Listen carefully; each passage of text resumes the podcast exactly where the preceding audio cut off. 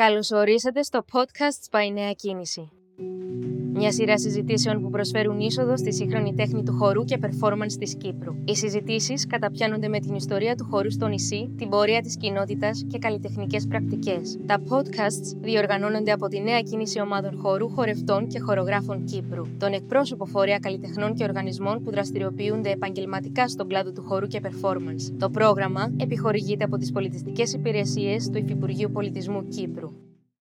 Στο σημερινό επεισόδιο μιλάμε για τη στέγη χορού Λεμεσού. Ιδρύθηκε το 2007 και λειτουργεί για τους σκοπούς της ανάπτυξης χορού και performance με επίκεντρο την κοινότητα στη Λεμεσό, με συνεργασίες στην Κύπρο και το εξωτερικό. Η Λία Χαράκη είναι performer και διεπιστημονική καλλιτέχνη, εστιάζοντας στα πεδία της performance, χορογραφίας, επινοημένου θεάτρου, τραγουδιού και επαναλαμβανόμενης ποίηση. Από το 2003 έχει δημιουργήσει τις δικές της πρακτικές δημιουργίας και παράλληλα διδάσκει στο Πανεπιστήμιο Λευκοσίες. Ο Αλέξης Βασιλείους σπούδασε σύγχρονο χορό και μουσική στο Ηνωμένο Βασίλειο. Το 2008 εξασφάλισε την υποτροφία του Dance Web Europe. Το έργο του Please Be Gentle επιλέχθηκε από το δίκτυο Airwaves για το 2014. Έργα του έχουν παρουσιαστεί σε φεστιβάλ στην Κύπρο και στο εξωτερικό. Το 2016 ανέλαβε τη θέση του καλλιτεχνικού και γενικού διευθυντή της στέγης Χορού Λεμεσού. Στέγη Χορού Λεμεσού, Μελία Χαράκη, ιδρυτικό μέλος και πρόεδρος του Συμβουλίου της, και Άλεξη Βασιλείου, καλλιτεχνικό και γενικό διευθυντή της από το 2016. Είμαστε πολύ χαρούμενοι που είσαστε μαζί μας σήμερα και λέω να ξεκινήσουμε από την αρχη Ναι. Τέλεια. Πώς ξεκίνησε, πώς προέκυψε. Ε, μεγάλον ευχαριστώ που κάνετε αυτό το πράγμα, γιατί τούτο το podcast, γιατί είναι πάρα πολύ ωραία ευκαιρία να μιλήσουμε έτσι λίγο για τον το παιδάκι μας, νομίζω, πολλού κόσμου, ε, τη στέγη χορού Λεμεσού. Λοιπόν, να πάω έτσι λίγο πίσω, Αλέξη, please feel free, Ναι. διέκοπτε, κάμουν ό,τι θέλεις. Εννοείται. Το 2003 εγώ επέστρεψα πίσω γιατί πριν ήμουν ε, χορεύτρια στην Αθήνα για πέντε χρόνια. Όταν λοιπόν ήρθα πίσω άρχισα να χορογραφώ και ε, ήδη που τα πρώτα έργα όπως το Evergreen σε συνεργασία με τον οικαστικό Χριστόδουλο Παναγιώτου άρχισε, επειδή πέρασε σε αυτό το δίκτυο Airwaves κλπ, ε, αρχίσαμε με περιοδίες, μετά τις περιοδίες ήθελαμε να κάνουμε νέα έργα, ύστερα ο Χριστόδουλος είπε στα εικαστικά και συνέχισα εγώ. Επομένως, χρειαζόμαστε χώρο για πρόβες. Ήταν υπέροχο πώς δηλαδή η ίδια η δουλειά έφερε, ε, προέκυψε. Γι' αυτό λέω πάντα η στέγη προέκυψε. Φυσικά ο χώρος για πρόβα κόστιζε και από εκεί και πέρα είπα «ΟΚ, έχει κι άλλους δαμέ, θα τους πιάσω τηλέφωνο, θα, τους, ε, θα επικοινωνήσω με άλλους δημιουργούς, άλλες δημιουργούς, για να δούμε αν μπορούμε να συνεπάρξουμε σε ένα χώρο. Τότε είδα ποιοι ήταν στο τοπίο και νομίζω επικοινώνησα με όλους που ήταν τότε, δεν ήταν πολλοί, θα ήταν ας πούμε 8-9 ομάδες, κάπως έτσι. Τελικά, το ποιοι ανταποκρίθηκαν ήταν η Άννα Χαραλάμπους με την ομάδα Solipsism, η Νατάσια Γεωργίου με την ομάδα Interact, η Χλώη Μελίδου μαζί με τη Ρούλα την Κλεοβούλου στην ομάδα 5 Και η Εύη. και η Εύη Δημητρίου με την Έμιλη Παπαλοΐζου στην ομάδα Ενδράση. Μπράβο. Επομένως, από το 2005 που συναντηθήκαμε μέχρι το 2007 που άνοιξε η στέγη, υπήρχε μία πορεία δύο χρόνων συναντήσεων, πάρα πάρα πάρα πολλών συζητήσεων, γιατί στην ουσία, και που ήταν να κάνουμε μόνο πρόβες, αποφασίσαμε ότι τελικά, επειδή είχε- είχαμε τόσα ερεθίσματα η κάθε ομάδα και που μόνη της, μα λέμε γιατί να μην κάνουμε και πρωινά μαθήματα για χορευτές, Α. γιατί να μην αρχίσουμε και ένα πρόγραμμα φιλοξενίας; Και ξαφνικά εμαζευτήκαν πολλά προγράμματα και είπαμε τελικά αυτό το πράγμα μοιάζει με κάτι που ονομάζεται dance house στην Ευρώπη. Και τότε σιγά σιγά κάναμε τις ενέργειες μας ώστε τούτος ο χώρος προβών να μεγαλώσει και να γίνει όταν θα επιτέλους θα είναι, να ανοίξει σαν έναν πιο επίσημο dance house για την υποστήριξη γενικότερα των καλλιτεχνών του σύγχρονου χορού στην Κύπρο. Άρα εσείς είχατε το χώρο που έχει σήμερα η στέγη και δουλεύκατε για μέ, για τις πρόβες σας, για έτσι, τι που ενοικιάζατε τον από κοινού και μετά σιγά σιγά χτίστηκε. Είχαμε βρει το χώρο. Μέσα σε τα δύο χρόνια είπαμε θα βρούμε χώρο. Ναι. Διότι ο πρώτος που βρήκα, επειδή δεν ήταν αμέσως το ναι που τις άλλες ομάδες, χάσαμε τον. Ήταν ο χώρος δίπλα από το Ριάλτο που έγινε γκαλερί μετά. Ναι. Τι ωραία να ήταν. Εκείνος ήταν ο πρώτος μας χώρος. Αλλά αργήσαμε. Δηλαδή, για να συντονιστεί τόσο κόσμος, εγώ δεν είχα τα χρήματα να πιάσω μόνη μου. Μάλιστα, πριν που ήταν το χώρο, εγώ και ο Χριστόδουλος είχαμε πιάσει έναν άλλο χώρο που ήταν η, η Β' Αγορά τώρα. Το θέατρο που είναι το Νένα στη θέατρο Λεμεσό. Νένα στη Λεμεσό. Είχαμε τον νοικιάσει από το Δημαρχείο. Αλλά και πάλι δεν είχαμε αρκετή χορηγία ή δεν είχαμε καθόλου χορηγία. Και δύο νέοι καλλιτέχνες πώς μπορούσαμε να το συντηρήσουμε. Πάντα έρχεται πίσω στο να, να δεν είχαμε αρκετή υποστήριξη. capacity, να, ναι. και το πράγμα. Ναι, και μετά ήβραμε το χώρο, μάλιστα ήβρε τον ο άντρας της Νατάσας τότε, ο Γιάννης, ε, μέσα από έναν agent. Και ήταν ένας απίθανος χώρος που ήταν Mm. ακριβώς ό,τι χρειαζόμαστε. Που να πω και πώ άλλαξε. Πάρα πολύ ωραία. Άρα ήσασταν μαζί, ναι, δουλεύκατε, γυρεύκατε χώρον, ήβρατε χώρον, τελικά να ιδρυθεί η στέγη. Πάρα πολλές προτάσεις στο Υπουργείο για να πείσουμε. Πάρα πολλές επιστολές και προτάσεις. Τι είναι το πράγμα, και ότι για να λειτουργήσει θέλουμε funding στην Κατάλαβα. ουσία. Γιατί δεν αρκούσε απλά να διούμε έναν ενίκιο και να έχουμε το χωρί. Ναι. Είχαμε όνειρα να κάνουμε, να κάνουμε σε ένα πιο μεγάλο. Διότι τότε εγώ παράλληλα, ε, μιλώ για μένα, αλλά και άλλες σίγουρα είχαν τα δικά τους προγράμματα. Αλλά ας πούμε, εγώ τρέχα πρωινά μαθήματα για χορευτές με το που ήρθα από την Αθήνα. Ε, Κάμνατε στο στούντιο της Μαριέλλα, Ποτσίποδα. Κάμνες μου και εμένα μαθήματα. πρωινά Κάποτε. μαθήματα. Η Μιλένα Γκρενκούλα έρχεται, η Ευδημητρίου έρχεται, η Έρικα. Πάρα, πάρα πολλοί κόσμοι και άρχισε σιγά σιγά να γίνεται ένα πράγμα ότι εμείς είμαστε χορευτές επαγγελματίες. Δεν έχουμε σχολές, είμαστε κάτι άλλο. Ναι, ναι. Επομένω, τα μαθήματα μεταφερθήκαν αμέσως στο dance house. Έκαμε έναν άλλο πράγμα, το dance, um, dance reunion, όπου έφερναν κόσμο από το εξωτερικό ε, κάθε χρόνο για να κάνουν μαθήματα σε χορευτές, εργαστήρια. Ήμασταν και μαζί, Ελεάνα, στον Νταβίτ Ζαμπράνο. Νταβίτ Ζαμπράνο. Ναι, στο Α, εργαστήριο. μπράβο, ναι. Και ο Κurt Cougar. Κurt που ήρθε, Κούγκο, θυμούμαι τα τότε. η Νταϊάννα Τζάκα, η Μάχη Λίντα, λέγαμε μας το Qigong της. Ύστερα εγώ άρχισα με την Catherine Robson, έκανα το Performing Biography. Και οι άλλες ομάδες επίσης με τις δικές τους συνεργασίες πάλι έφεραν και εισηγηθήκαν στο χώρο. Επομένως Κατάλαβα. είχαμε ήδη ένα πρόγραμμα. Δεν ήταν απλά πρόβες. Ναι. Η στέγη είναι- είναι στην πλατεία Νηρών. Είναι στεγασμένη σε έναν πρώην καπαρέ. Ναι. Να Το πούμε, Kit ναι. Kat, ναι. Ναι. Το, το, ο χώρος κάτω ήταν το καπαρέ Ναι. και πάνω ήταν τα δωμάτια. Ναι. Ακριβώς. Ήταν, λέει, χτιστήκε το 1919 που τον κύριο Μνέμιτσα. Ήταν κατοικία στην αρχή της οικογένειας Σταματίου. Ένα από τα τρία ιδρυτικά μέλη της εταιρείας παροχής ηλεκτρικής ενέργειας. Το 71 με 78 χρησιμοποιήθηκε ως ιδιωτική λέσχη και στη συνέχεια ανακαινίστηκε για να φιλοξενήσει τα ιδιωτικά δωμάτια του ψυχαγωγικού κέντρου Kit Kat, το οποίο στεγαζόταν στο ισόγειο. Δηλαδή κάτω ήταν το καπαρέ Ναι. Kit Kat και πάνω δυστυχώς υπήρχαν τούτα τα δωμάτια και γι' αυτό ήταν χωρισμένο στην αρχή και με κολόνες οι οποίες ήταν λιώμενες, τις οποίες εμείς αφαιρέσαμε. Αλλά κρατήσαμε στο πάτωμα ε, να Σημάδια, φαίνονται τα ναι. σημάδια, που δυστυχώς ήταν τόσο ευχαριστός χώρος, ενώ ήταν ένας χώρος, νομίζω, και λίγο εγκλωβισμού Ναι. των γυναικών. Ναι. Ναι. Η αλήθεια είναι ότι συνηθίζεστα τα σημάδια στο πάτωμα. Νομίζω για κάποιον που μπορεί να μπει πρώτη φορά μέσα στο στούντιο της στέγης, είναι ωραία να δει το πάτωμα χαμέ, τα καφέ, που φαίνεται πώς ήταν τα δωμάτια χωρισμένα πριν. Πάντως συζητούμε το συχνά στις συναντήσεις μας, ε, η ομάδα της στέγης, το Συμβούλιο, μαζί, ότι πόσο ε, φορτισμένος, όπως είπε η Τζουλία, είναι ο χώρος με τις ιστορίες. Ναι. Που εμείς βέβαια δεν τις ζήσαμε, αλλά επειδή κουβαλάζουν την ιστορία. Μάλιστα πρόσφατα μια ομάδα, η Μαρία Βαρνακίδου μαζί με την ε, Κωνσταντίνα Αντρέου, αν δεν απατώμε, έκαναν το περιπατό και περάς, περνούσαν τον κόσμο που- για την πλατεία Νηρών βασικά και γύρω για, τα, για τους πολιτιστικούς φορείς και την ιστορία.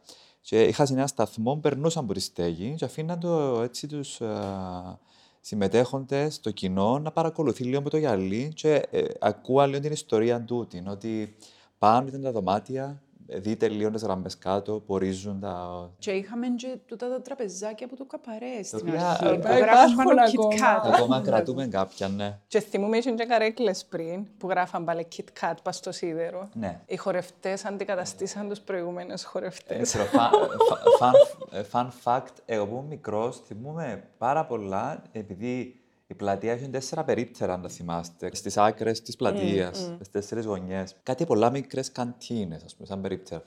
Και το ένα πουλούσε σάντουιτς, ρόστο. Και ήταν πάρα πολύ γνωστό στη Λεμεσόν ότι συγκεκριμένο έκανε τούτο το πάρα πολύ καλό σάντουιτς. Που σημαίνει, ο παπάς μου πολλές φορές συζητούσα το εγώ το σάντουιτς και παίρνε με. Και θυμούμαι ακόμα πολλές φορές που παρακολουθούσα δεξιά και έλεγα τούτο την ταπέλα, τη μαρκίζα.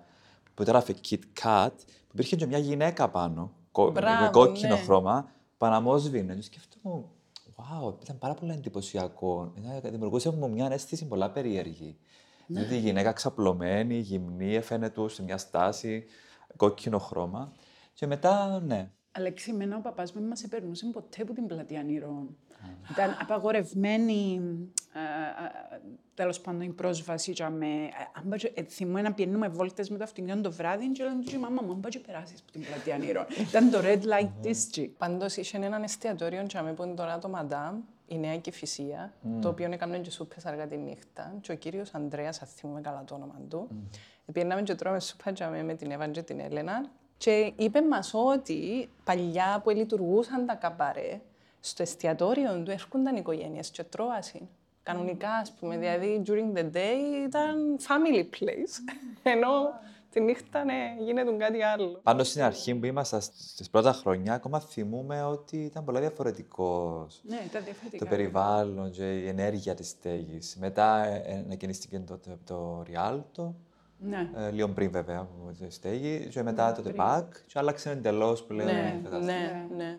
Ναι, πολλά σημαντικό είναι το Real το δίπλα μας. Και γι' αυτό προκύπτουν και όλες οι συνεργασίες που να πούμε. Ε, νομίζω ότι εν το Rialto και μετά που έγινε και το ΤΕΠΑ και δημιουργήθηκε έναν δυναμική. άλλο, μια, έναν άλλο vibe, μια άλλη ενέργεια, έρχεται άλλος κόσμος. Αν και θυμούμε να λέω φοιτητές ότι έχει φάσεις που δεν κυκλοφορούν πολλά. Ή έχει δρομούθηκια γύρω από την πλατεία που φοβούνται να περπατήσουν τη νύχτα. Μέχρι σήμερα, ας πούμε. Ναι. Αλλά εντάξει, σίγουρα είναι πολλά διαφορετική η ενέργεια και η συνδιαλλαγή για μέ. Οκ, άρα ήταν τόσο ο χώρος και επενδύσατε τούτες οι πέντε ομάδες για να στηθεί, να διαμορφωθεί. Ναι. Είχατε καταφέρει να, να έχετε κάποια λεφτά από το κράτος για να σαστούν κάποια πράγματα ή ήταν μόνο μέσα από τις δραστηριότητες της, ο- της κάθε ομάδας που ε, φυλάετε, ας πούμε, για να σάζετε. Στην ουσία αλλάξαμε πολλά πράγματα. Προσθέσαμε μικρές λεπτομέρειες όπως blinds, ας πούμε. Επίσης, εφιάμε τις κολόνες, είπαμε και κάναμε κάτω τα σημάδια. Αλλάξαμε την κουζίνα που υπήρχε και μετατρέψαμε τη σε γραφείο. Mm-hmm. Και ενώ ήταν κουζίνα. Και παίξει πολύ ρόλο και ο προηγούμενος δήμαρχος, ο, ο κύριος Χρήστου. Έτσι, μαζί με τον τότε Υπουργό Παιδιά και Πολιτισμού, και εκείνοι οι δύο μαζί με τον Χρήστου πήραν το πολλά ζεστά και καταφέραμε σιγά σιγά ήρθαν, έκαναν εγγένεια στο χώρο, κάναμε ένα μεγάλο πάρτι. Κλεάνθους. Μπράβο, Άκης Άκης Κλεάνθους. Κλεάνθους. Θυμούμε αυτοσχεδιάσαν οι χορευτές, οι χορογράφοι, ήρθε πάρα πολλοί κόσμος στη βεράντα μας. Και ήμασταν πάρα πάρα πολλά χαρούμενες ότι τελικά μετά από δύο χρόνια γίνεται αυτό το πράγμα. Και μετά φυσικά άρχισε η πραγματική πραγματική δουλειά που ήταν να το τρέχουμε. Ναι. Και πότε ξεκινήσαν οι πρώτες δραστηριότητες που είχαν να κάνουν; Επειδή εγώ θυμούμαι να συμμετέχω σε ένα πράγμα που λέγεται το Reform. Reforming. Το οποίο όμως ήταν το 2011. Ναι. Ε, ε, όμως είμαι σίγουρη ότι έγιναν ήδη πράγματα. Αμέσως μεταφερθήκαν και με τα πρωινά μαθήματα. Ε, Τα επιμορφωτικά στην ουσία μαθήματα για χορευτές. Μπράβο. Επομένως, ε, ε, κρατούσαμε κάποιες ώρες τα πρωινά ε, και μετά χωρίσαμε τις ώρες της μέρας σε, ε, σε ώρες προβών. Και σιγά σιγά προκύπτουν κι άλλες, κι άλλες ανάγκες χρόνο με το χρόνο. Επίσης, χρησιμοποιούνται και για διάφορες δικές μας παραστάσεις. Παραδείγματος χάρη να πούμε λίγο κάποια προγράμματα που Καλό, τρέχαν. ναι. Το Airwaves Night, γιατί τότε παράλληλα, μετά που το, το δικό μου έργο επέρασε στο Airwaves, ο John Ashford που ήταν ο διευθυντής του Airwaves, είπε μου μπορώ να γίνω κάπως η representative, η αντιπρόσωπος για νέους χορογράφους. Ίσως να κάνω μια παρέθεση ότι το Airwaves είναι ένα δίκτυο ευρωπαϊκό που στηρίζει κυρίως νέους χορογράφους και προωθεί έργα τους μέσα στην Ευρώπη, σωστά; Έτσι. Επομένως, ε, γίνεται το πράγμα και έτσι, όχι μόνο εγώ, αλλά και άλλοι καλλιτέχνες είχαν το chance να, να δείξουν τη δουλειά τους έτσι σε ένα πιο ευρωπαϊκό πλαίσιο, πιο διεθνές πλαίσιο. Και από εκεί και πέρα διάλεγα τρία έργα το χρόνο που, το έφερνα, που τα έφερνα στην Κύπρο σε κάτι που ονομάζαμε Airwaves Nights. Και κάναμε το από το 2008 στο 2011, είχαμε τις ομάδες, ε, είχαμε θεματικές κάθε χρόνο. Ας πούμε, ένα χρόνο ονομάστηκε Is it dance, does it matter, που για μένα τούτος ο τίτλος ήταν και πάρα πάρα πολλά σημαντικός γιατί, και συμβολικός, γιατί εγώ που τα πρώτα χρόνια κατηγορούμουν λίγο ότι είναι καμνοχωρό. Και εγώ λίγο. Ε, φυσικά. και είσαι μαθήτρια μου επίσης. ε, και επομένως ήταν, ήταν πολλά ωραία ότι μπορούσα να φέρω άλλες ομάδες που ένιωθα ότι ε, μιλούσαν κάπως στην ίδια γλώσσα. Ε, έφερα το Κόζας ε, με την Alma Soderbergh, φέραμε το Alej με το Public and Private. Ύστερα τον επόμενο χρόνο ε, έκαμε curate η Εύη, η Δημητρίου του Adrenaline Nights. Ε, και δαμέ είχαμε ε, τον Freddie Οποκού ε, και τον Χόρχε Κρέσης, μπράβο. Έναν απίθανο σόλο το Βεν με την Κατερίνα Βαρέλα και τον Αλέξη Φερνάντες. Και μετά τον επόμενο χρόνο, που ήταν η τελευταία φορά που έγινε, ονόμασα το Serious Fun Dance. Ε, και ήταν έργα που είχαμε μέσα χιούμορ, ήταν το Peace της Καρολίν Σιμών, το Hanging in There, Legitimate Bodies Dance Company και το Force Stillinger του Club Fisk. Ήταν πολλά σημαντικές τις τρεις χρονιές, γιατί οι δικοί μας οι χορογράφοι μπορούσαν να δουν έργα από το εξωτερικό που ήταν του δικού τους επίπεδου σε σχέση με το funding. Ήταν νέοι χορογράφοι σαν mm, εμάς. Mm. Και δεν ήταν ασπεστάπλιστο έργα όπως ξέρω εγώ το Κύπρια. Ε, επιτρέπεις να προσθέσω, Αμελία, ότι για μένα που επέστρεψα τότε και ακόμα ασχολούμουν στις αρχές του 2008 με, ακόμα με τη μουσική πριν κάνω την, την αλλαγή στο, στο χορό γενικά ήταν τεράστια η έμπνευση. Θυμούμαι μάλιστα ότι ήταν οι μόνες δράσεις που συνέβαιναν τώρα στην Κύπρο σε σχέση με το performing arts γενικά και συγκεκριμένα με τη χορογραφία mm. σε διεθνές επίπεδο, σε μια ανταλλαγή, που mm. σημαίνει ήταν πολλά σημαντικό όντως. Λέω το σαν δική μου προσωπική εμπειρία του ότι είχαμε την ευκαιρία mm. να δούμε τέτοια έργα στην Κύπρο, που τότε κανένας άλλος οργανισμός, κανένα άλλο φεστιβάλ δεν ε, τόλμησε να κάνει την μετάβαση τούτον το, το να έρθουν έργα από το εξωτερικό υποτίθεται ότι υπήρχε και το Ευρωπαϊκό Φεστιβάλ Χορού από το 1998. Ναι. Αλλά θυμούμε ότι τσίνα τα έργα ήταν πιο, πιο μεγάλα έργα Α, για σίγουρα, Ιταλική ναι, σκηνή. Ναι, ναι, ήταν δεν ήταν πειραματικά έργα. Ναι, δεν ήταν κοντά μας σαν ναι. δραστηριότητες ή σαν ναι. αισθητικές. Ήταν ρεπερτορίου, ομάδες, κάπως έτσι. ναι. Αλλά αρχίζαν πολλά πράγματα τότε. Ε, δηλαδή, τούτο που λέει εσύ, ε, το ότι ας πούμε ξαφνικά έρχονταν programmers από το εξωτερικό στις πλατφόρμες χορού που έγιναν και θέλαν να δουν την κυπριακή κοινότητα, θέλαν να δουν τι άλλο παίζει, δάμε, κάτι, κάτι ενδιαφέρον συμβαίνει. Mm. Σε κάποιες φάσεις είχαμε πάρα πολλούς programmers που έρχονταν μαζί. Έρχεται ο Guy Cools, έρχεται ο John Ashford, ο Γερ Γιάγκερ που το, ας πούμε, που το Yuli Dance, ξέρω εγώ. Ήταν έτσι πάρα πολλά η Τζοάννα ήρθε, έρχονταν διάφοροι, ναι. ε, η Ιβώνα πάντα που το Τάνετ Πράγα. Ε, σου άρχισαν έτσι να, να γίνονται κάποιες συνδέσεις με το εξωτερικό που πριν δεν ήταν τόσο. Ναι. ναι. ναι. Και είχαμε κι άλλα. Ναι, και βέβαια μετά από τις ε, τρεις ας πούμε, ε, ε, πρωτοβουλίες, εκδηλώσεις, ξεκινά επίσημα το Open House το 2010. Αγαπημένο φεστιβάλ. Ναι. ναι. Βαφτίζεται Open House Festival. Το πρώτο μάλιστα ήταν Open House Dance and Performance Festival. Ω διευθυντής, εγώ καλλιτεχνικός προσπαθώ να το φέρνω συνέχεια μέσα τον Dance and Performance, γιατί ενδιαφέρει με ότι υπάρχουν τούτες οι δύο έννοιες που είναι και συγγενικές αλλά και διαφορετικές, αλλά είναι σημαντικό να υπάρχουν μαζί. Διότι τον προτείνει το φεστιβάλ. Το 2010 παρουσιάσαν έργα οι ιδρυτές του Dance House. Ναι. Και καλέστηκε τον Ντόναλτ Χουτέρα για να κάνει μια συζήτηση. Ναι, oh my god, θυμούμαι. Ήταν ο Ντόναλτ Χουτέρα, ναι, ο δημοσιογράφος του, ο κριτικός χορού. Ναι. Και ύστερα που για ζητούσαμε funding και έξτρα για τα προγράμματα μας στο Υπουργείο, ναι. Νομίζω μετά από τον πρώτο χρόνο καλέσαμε τον Ρομπέρτο Καζαρότο mm. για να μας κάνει επιμέλεια. Για τρεις από... uh, για τρεις χρονιές. Ύστερα έκανα νομίζω μια φορά εγώ την επιμέλεια και ύστερα εσύ που είχες αναλάβει ήδη και σαν καλλιτεχνικός διευθυντής. Ναι, όπως είπε η Ηλία, ξεκίνησαν άλλες συνεργασίες πλέον με επιμελητές, προγραμματιστές μεγάλων κέντρων, φεστιβάλ, φορέων του εξωτερικού. Ένας εκ των οποίων ήταν ο Ρομπέρτο Καζαρότο, που πλέον καλέστηκε ενός καλλιτεχνικός διευθυντής του φεστιβάλ για mm. τρεις χρονιές. Το το 11, το 12 και το 13. Όπου προσκαλέστηκα στην Κύπρο, έργα από την Beck Stewart, την Γιασμίν Κοτέρ. Ε, Ήταν μια έτσι. Ξεκινήσαμε να μεγα- μεγαλώνουμε. Σε εκείνες τις εκδόσεις ήταν συνδυασμός έργων από το εξωτερικό και που Κύπρων ή ήταν κυρίως Νομίζω international; ήταν κυρίως international Ήταν με τον international. Ρομπέρτο, ναι. Ε, αυτό είναι η τελευταία χρονιά που αρχίσαν και οι Κύπροι να παρουσιάζουν, το 2013. Το 2013. Ε, Κρατήσαμε όμως το Airwaves. Πάντα έρχονταν από το Airwaves, Ναι, δεν είναι; ναι, ναι, ναι. Ε, βασικός μας ε, partner, ε, τέρος του το πράγμα είναι το Airways, που ε, πρέπει και θέλουμε να επιλέγουμε έργα από το δίκτυο, γιατί είμαστε και στην Επιτροπή Επιλογής, που συμβαίνει. Που σημαίνει ναι. Αλλά στην τα τρία φεστιβάλ, ειδικά στην που σας είπα, του 11, 12, 13, είχαν προσκαλεστεί και άλλα έργα από άλλους δημιουργούς που εννοείται ήταν πιο ε, γνωστοί πια, δεν ήταν ανερχόμενοι καλλιτέχνες όπως του Airwaves, ας πούμε. Μετά το 2015, η Λία κάμε την επιμέλεια με τίτλος Expectations. Σε έναν αυτοκολλήτο μικρό τζάμι. Α, ναι, το. Και ήταν καλεσμένοι Ναι. εσύ, η Ελεάνα Αλεξάνδρου, ο Ivo Dimchev, η Tabea Martin και η Hotworks. Ναι. Και από εκεί και πέρα ανέλαβες εσύ. Το 16 πλέον που πήρα εγώ τη θέση του, την ανέλαβα το εγώ, ναι. Πάρα πολλά ωραία. Θες να μας πεις και εσύ Ναι, έτσι, κάποιες ομάδες Μια και που έφερες. μιλήσαμε τόσο για το φεστιβάλ, Ναι. ίσως να πούμε λίγο για το πώς ε, το βλέπεις και εσύ σήμερα ή πώς, ε, πώς λειτουργεί σήμερα μέσα Ναι. στην κοινότητα σαν φεστιβάλ. Εγώ ήμουν και τυχερός γιατί ξέρεις, το φεστιβάλ ήταν πραγματικά το τραλό συνέχεια παντού και πάντα.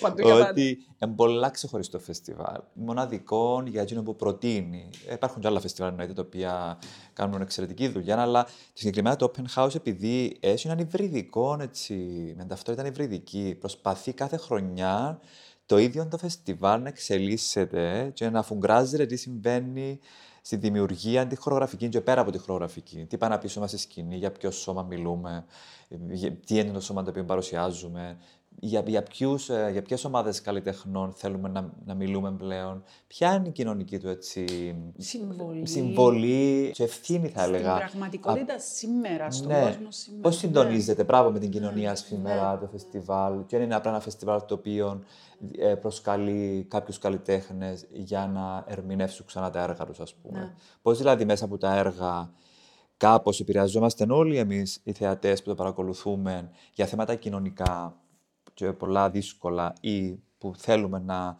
υπάρχουν στη σκηνή, γιατί είναι σημαντικό μέσα από την τέχνη. Δεν τον προσπαθεί το πάρα πολλά το open house. Που σημαίνει πήρα εγώ την ορμή που τα προηγούμενα εκδόσεις και ήμουν πάρα πολλά χαρούμενος για τούτον, ειδικά προς expectations που δούλεψα στην ομάδα Ναι. παραγωγής με τη Λία. Ε, που σημαίνει ξεκίνησα να καταλαβαίνω την περιπλοκότητα του φεστιβάλ, γιατί σημειώστε ότι στέγει μια πολλά μικρή ομάδα ανθρώπων που εργάζονται με πάρα πολύ αγάπη και αφοσίωση, αλλά και πάρα πολύ κόπο, γιατί μιλούμε για ένα μικρό φεστιβάλ τριήμερων, όμως που έχει περίπου 8 έργα. Δηλαδή, φανταστείτε ότι επειδή στέγει είναι ο δικό της χώρο που να μπορεί να παρουσιάζει μια θεατρική σκηνή για να μπορεί να φιλοξενεί, μπορεί να πάμε σ- πιο μετά σε το, Συζήτηση. σε το, έτσι, το στενάχωρο θέμα. Νιώθω ότι δημιουργεί- δημιουργήθηκε έτσι πολύ ανάγκη για να ανοιχτούμε σε άλλα θέατρα. So, πάντα συνεργαζόμαστε με, με άλλες θεατρικές σκηνές. Π.χ. στο Θέατρο 1, το Ξιδάδικο, το Ριάλτο εννοείται. Που κάθε Σε αποθήκες χρονιά- Παπαδάκη. Αποθήκες Παπαδάκη τελευταία χρόνια. Το συνεργείο. Το συνεργείο, σε εξωτερικούς χορούς, στο Πάνο Σολομονίδη, στο Δημαρχείο, στο υπόγειο του, της πλατείας Πλατείας. Ηρών. Δηλαδή νομίζω πραγματικά... Παντού πέρασε. ναι, έτσι ενδιαφέρει μας να το ανοίξουμε πολλά μέσα στην πόλη. Που σημαίνει, ναι, προσκαλέστηκαν ε, έργα που, που αρκετούς, ε, αν θέλετε να πούμε κάποια ονόματα, ας πούμε, ε, εντάξει, είπαμε την Meg Stewart, τον Αλεσάνδρο Σαρόνι, τον Ιβον Ντίμτσεφ εννοείται, Ταπέα Μάρτι, Wendy Houston, Ολιβιέρ Ντεσακαζάν. Προσκαλέσαμε ε, μια ταινία του Τζερόμ Μπέλ. Πολλούς νέους χαρακτηρισμένου χορογράφους και εννοείται ήθελα να ξεχάσω τους ε, Κύπριους δημιουργούς. Και περισσότερο σημαντική νιώθω ε, ότι ο διάλογος που συμβαίνει στο φεστιβάλ. Εννοείται με έργα της Λίας Χαράκη, δικά σου έργα Ελεάνα, έργα από τον Παναγιώτη Τσοφή, Εύη Δημητρίου, Εύη Χλώη Δημητρίου, Μελίδου Χλώη και οι Μελίδου, δικές μας ιδρυτές, η αλλά Άννα Χαραλάμπους. η Άννα Χαραλάμπους. Μίλανα Κρενγκούλα και επίσης έργα. Είχε που... γίνει και τούτον το, ε, με τον κύκλο. Ε, έγινε δύο χρονιές. Ήταν μέσα στο φεστιβάλ το Open House του τη δράση, Ναι. Να πω πριν πρώτον ότι μέσα στο φεστιβάλ, πέρα από τα έργα τα οποία είναι, έχουν ήδη κάνει πρεμιέρα και επιλέγονται που μέναν ως curator για να προσκαλεστούν, Υπάρχουν και παρουσιάσεις του residency program μας, του Moving the New, όπου θέλουμε, προσπαθούμε ε, τους καλλιτέχνες που συνεργάζονται μαζί μας για την δεδομένη χρονιά να παρουσιάσουν έργο την τελική τους παρουσίαση μέσα στο φεστιβάλ. Τούτο ε, προέκυψε γιατί ένιωθα την ανάγκη ότι πρέπει κάπως να Συνδεθούν. να συνδεθούν και να νιώσουν τους καλλιτέχνες ότι μπαίνουν σε έναν, σε έναν πλαίσιο, που μου αρέσει η λέξη πλαίσιο, αλλά σε μια συνθήκη που, να, που είναι οργανωμένη, που είναι γνωστή στην πόλη, που ταυτόχρονα άλλοι καλλιτέχνες συναδέλφοι τους παρουσιάζουν έργα, που έχουν την τεχνική δύναμη και πιθανότητα να παρουσιάσουν τα έργα τους σε ένα άλλο επίπεδο πλέον. Ε, και επίσης για να το δοκιμάσουν πια σε, στο κοινό. Στο κοινό. Σε αυτό το σημείο να πούμε και για το, για το πρόγραμμα φιλοξενίας που είναι, είναι- είναι η δεύτερη τεράστια δράση της στέγης, η έρευνα. Ναι. Εκτός που την παραγωγή και παρουσίαση που είναι το φεστιβάλ. Α, Ναι, επειδή που- και από την αρχή, επειδή η στέγη είχε την ανάγκη να επενδύσει στην έρευνα, Ναι. τη χορογραφική και του performance γενικότερα. Ε, δημιουργήσαμε πάρα πολλά προγράμματα που ασχοληθήκαν με την έρευνα, αλλά να μιλήσουμε πρώτα για το Moving the New. Ναι. Το οποίο είναι ένα πρόγραμμα που ξεκίνησε από την αρχή, από το 2009. Μέχρι τώρα έχουν προσκληθεί και υποστηριχθεί στους 93 καλλιτέχνες το 2009. Παναγία μου. Ναι. μπράβο. Μέσα από αυτό το πρόγραμμα και από ένα side program που ονομάζεται One Day, One Day Express, που θα μιλήσουμε και μετά για τούτον. Αλλά από το Moving the New έχουν προσκαλεστεί και από το εξωτερικό καλλιτέχνες για να κάνουν residency, δηλαδή για να, κάνουν, να τους φιλοξενήσουμε στο χώρο μας για να κάνουν έρευνα χορογραφική ή οποιαδήποτε άλλη έρευνα θελήσουν ήδη για να εξελίξουν το έργο τους και μετά να το παρουσιάσουν.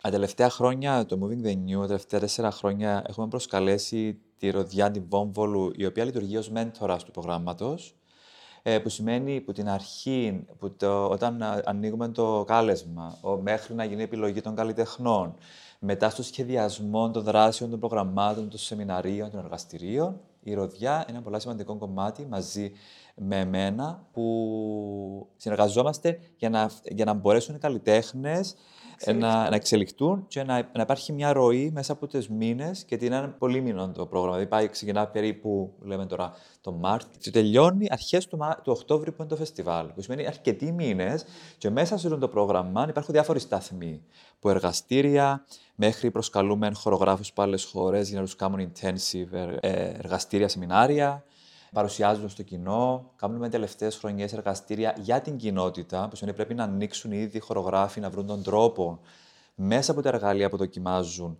να φτιάξουν ένα σεμινάριο το οποίο να το επικοινωνήσουν με την κοινότητα γενικά της, της Κύπρου, ε, όχι μόνο των επαγγελμάτιων εννοώ.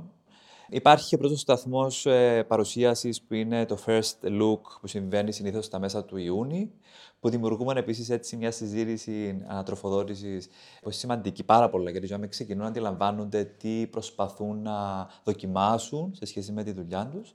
Και μετά βέβαια τελειώνει, ολοκληρώνεται στις αρχές του Οκτώβρη που μετά τον Οκτώβρη, του τη δεδομένη στιγμή, τώρα χρονικά ας πούμε, που είμαστε εμείς, μέσα στα μέσα του Δεκέμβρη, ε, συζητούμε αν μια από τις ιδέες που προσκαλέσαμε και φιλοξενήσαμε θα μπορούσε να την υποστηρίξουμε μέσα στο χρόνο για να κάνει πρεμιέρα πλέον σε έναν ολοκληρωμένο έργο στο φεστιβάλ του χρόνου. Το συμβαίνει. Όπως φέρεις, ας πούμε, Μπελίντα Παπαβασιλείου, που πέρσι ήταν α, resident artist. Και νομίζω. νομίζω διάρκεια στους ε, χορογράφους τούτο δίνει, εξ- έναν έξτρα κίνητρο. Ναι, ναι, ναι, να ναι, ναι, θέλουν. ναι. Και εσύ είχε μια ε, ελευθερία τουλάχιστον, γιατί έρχεται η στέγη σαν ένας καλλιτεχνικός καθαρά οργανισμός να κάνει παραγωγή έργου και δεν έχει να κάνει με τούτες τις διαδικασίες της αίτησης για χορηγία που βλέπουν τις αιτήσεις άτομα που μπορεί να μένουν εμπειρογνώμονες κλπ. κλπ. Άρα έχει μια άλλη δυναμική που νιώθω ότι διά πάρα πολύ ε, όθηση για το τι μπορεί να είναι η πρόταση κάποιου καλλιτέχνη. ναι. Θε- Θέλω να σταθώ λίγο σε μια λέξη που είπε ο Αλέξης στην κοινότητα. Που πάντα από την αρχή, θυμούμαι και στην αρχή που γράφαμε τα κείμενα για την στέγη, πριν, πριν έρθει ο Αλέξης, πριν γίνεται, που πάντα λέμε είναι πόλος έλξης της κοινότητας, της κοινότητας των χορευτών και χορογράφων. Μετά όμως καταλάβαμε ότι θέλουμε να, είμαστε και σε, να ανήκουμε και σε άλλες κοινότητες. Και πάντα τούτος ο πόλος έλξης τελικά ήταν και πώς ε, δημιουργούσε διάφορες συνδέσεις. Η δική μας κοινότητα με την κοινότητα της πλατείας. Η δική μας κοινότητα με την κοινότητα γενικότερα του κόσμου που βλέπει έργα, ε, του audience, ας πούμε, του κοινού. Και έτσι αρχίζαμε και κάποια άλλα προγράμματα. Ας πούμε, είχαμε το Wednesday Dance παλιά, που ήταν κάθε, ας πούμε, Τετάρτη βράδυ, να κάναμε μαθήματα ή τέλος πάντων εργαστήρια ε, για μη χορευτές για άτομα της κοινότητας. Θέλω να πω ότι ήταν, ήταν πολύ σημαντικό ότι πώς, πώς, πώς ήδη οι επαγγελματίες μπορούν να, είναι και, να εξυπηρετούν, να είναι και σε σχέση και με, άλλα, ε, με άλλες κοινότητες που για μένα ήταν πολύ σημαντικό. Και ακόμα ισχύει μέχρι σήμερα. Ότι και μέσα από τα προγράμματα που προτείνει ο Αλέξης και το, γενικά τη στάση του, ε, πώς μπορούμε να, να υπάρξει μια ατμόσφαιρα συμπερίληψης, μια ατμόσφαιρα, ρε παιδί μου, που κάνουν μη ελιτιστική. Μια διάθεση των έργων και των προγραμμάτων να συνδέσει, να φτάσει στο κοινό, να συμπεριλάβει το κοινό. Ναι, ε, τον παραλληλία θυμίζει με τώρα επίση σε μένα, γιατί όντως ε, ε, ε, τα 15 χρόνια φέτος της στέγης. Για τα 15 χρόνια της λειτουργίας της στέγης έχουν συμβεί πάρα πάρα πολλά πράγματα, δραστηριότητες, δράσεις, πρωτοβουλίες. Έτσι, Ελεάνα, Θυμήθηκα και εγώ ναι. τώρα το Artist Artist 2. Συνεργαστικά με την, με την Ελένα. Μιλάμε σε εσύ, Ελένα, αφού ήσουν. ναι. θυμούμε που ήρθε. Θυμάσαι είναι ωραία να ακούσουμε πώς ήταν η πρόσκληση που μα για να. Ε, θυμούμε που ήρθες, Αλέξη, και είπες μου ότι θέλεις να γίνει κάτι που να εμπλέξει άτομα που μπορεί να τους ενδιαφέρει να βγουν στη σκηνή, αλλά να μένουν επαγγελματίες. Mm-hmm. Και όλας ήταν και μια σκέψη που μου έσυρες του τύπου να μπουν μέσα στον τρόπο που δουλεύει, να ανοίξεις λίγο τις διαδικασίες σου κλπ. Και, και το οποίο εξητάρε με απίστευτα τη δεδομένη στιγμή, που είπα σου αμέσως ναι.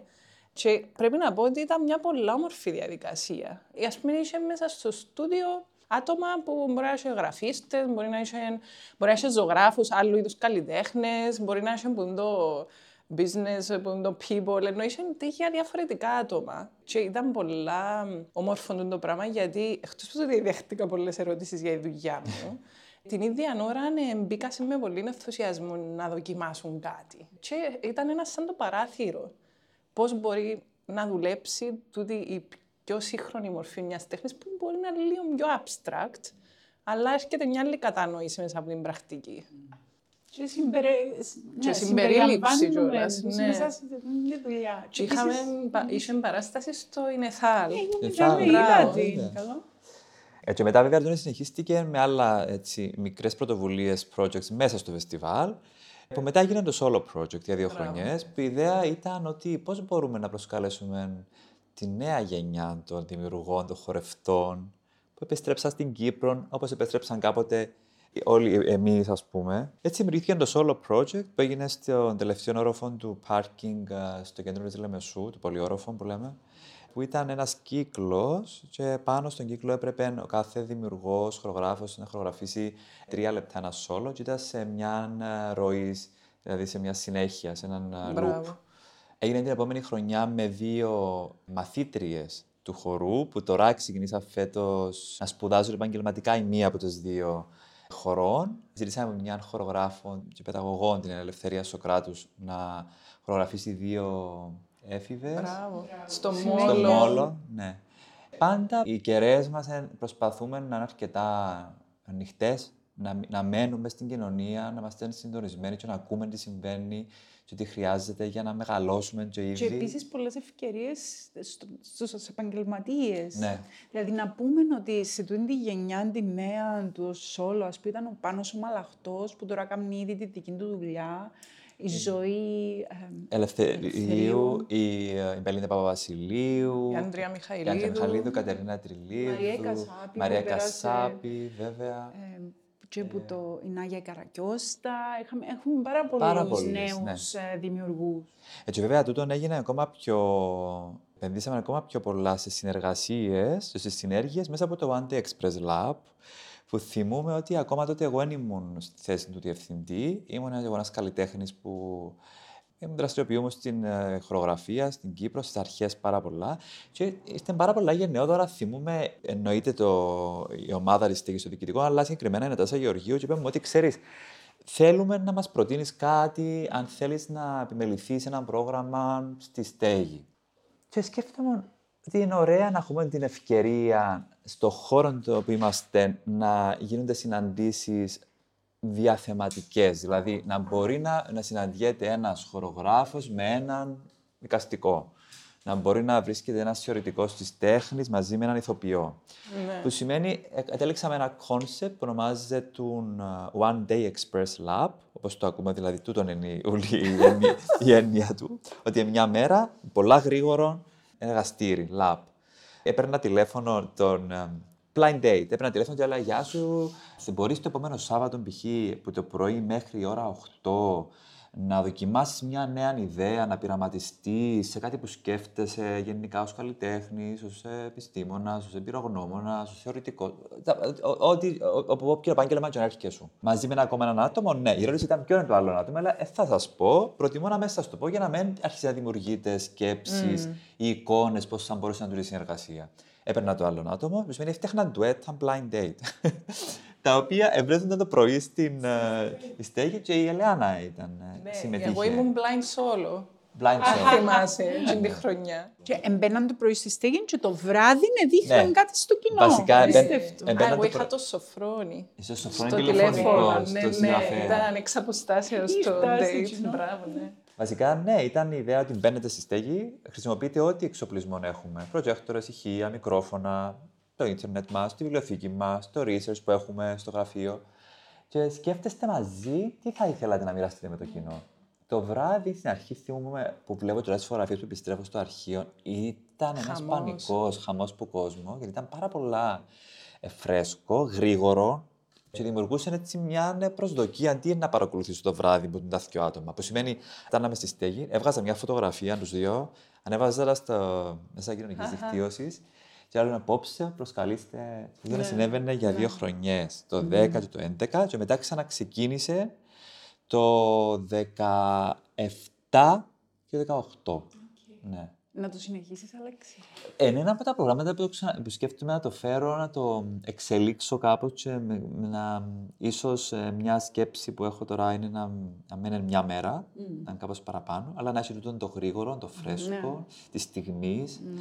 και του, του, της έκπληξης. Ναι. Επειδή δημιουργούσαν κάτι το ότι είναι ξέρεις τον άλλο. Ναι, ναι, ναι. Ε, Πάεις χωρίς προσδοκίες. Και ακριβώς. να κάνεις choices, ε, να κάνεις επιλογές γρήγορα, Αυθόρμητες, αυθόρμητα. ναι. Και δεν ήταν πάντα ότι ε, ε, ε, η χημεία βέβαια των δύο ήταν εξαιρετική, αλλά ακόμα και εκείνον λαλούσα, μην το σκεφτείτε πολλά. Ακόμα και αν νιώθετε ότι δεν μπορεί να καταλήξετε κάπου, αφήστε το να Ναι. επικοινωνηθεί τη νύχτα. Θυμούμαι να Θυμάσαι. βλέπω πιο νευρικές συναντήσεις, αλλά ακριβώς ήταν τούτη, η, τούτος ο διάλογος που δημιουργείται ακόμα και που δεν ήταν flow η διάλογος, είχε κάτι πολλά συναρπαστικό. Επίσης το ότι το κοινό ήξερε τη διαδικασία. Επομένως Ναι. και το κοινό είχε Έβλεπε μια με έτσι τούτο το ανοχή μάτι. και μια περιέργεια. Αλλά ήξεραν κιόλας ότι ε, θα ήταν ρε παιδί μου, ξέρω εγώ, προβαρισμένα τα πράγματα. Ναι. Α πούμε, θέλω να το αναφέρω, αλλά είναι σημαντικό είναι ότι η, η Έλενα Καλλινίκο με τη Μακρύ, που είχαν ήδη την ENACT, έφερα το σε blind date με τον Δημήτρη Χειμώνα. Που σημαίνει ξεκίνησε μια συνεργασία. με Ξεκίνησε ένα- συνεργασία και έκαναν και έργα μετά μαζί και Βέβαια. ακόμα μαζί. Ναι. Η Ελεάνα με το Σοφρόνι το συγγραφέα, ο Μάρκο ο Χατζιωάννου ο Δο- που διδάσκει κινηματογράφο εξωτερικών, ο Νεκτάριο Θεοδόρου, η Ελίνα Ιωάννου, ο Νεκτάριο Δευτέρας. Πάρα πολλά άτομα. Διότι εσύ, Αλεξή, το κάτι πολύ σημαντικό είναι ότι είσαι και μες στον κόσμο του κινηματογράφου, λόγω και των σπουδών σου, αλλά και του ενδιαφέροντος σου, αλλά και στον, και στο χώρο και στη μουσική. Είναι πάρα πολύ σημαντικό για μένα ότι ας πούμε, ο καλλιτεχνικός διευθυντής δεν είναι απλά μόνος στο χώρο. Ε, υπάρχει πάντα τούτη έννοια να είμαστε σε σχέση και με τις άλλες τέχνες. Ναι. Είναι πολύ σημαντικό τούτο.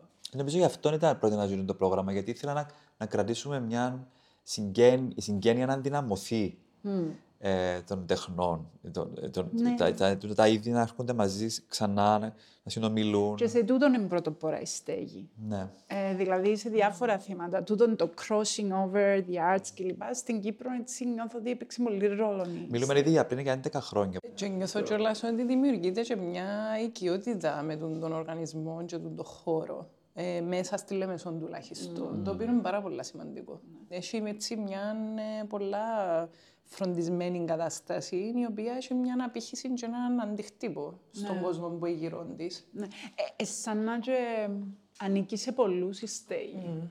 Σε αυτό το σημείο σημαντικό να το πω, το σκεφτούμε το σαν έρχομαι δαμέ, ότι πράγματι η δύναμη της ομάδας ήταν πιο σημαντική που, τον κάθε, που το κάθε άτομο που υπήρξε στη στέγη. Έτσι, μέχρι σήμερα που μια πρόταση, που ένα email, το ότι να τη δουν, ας πούμε, τέσσερα μάτια.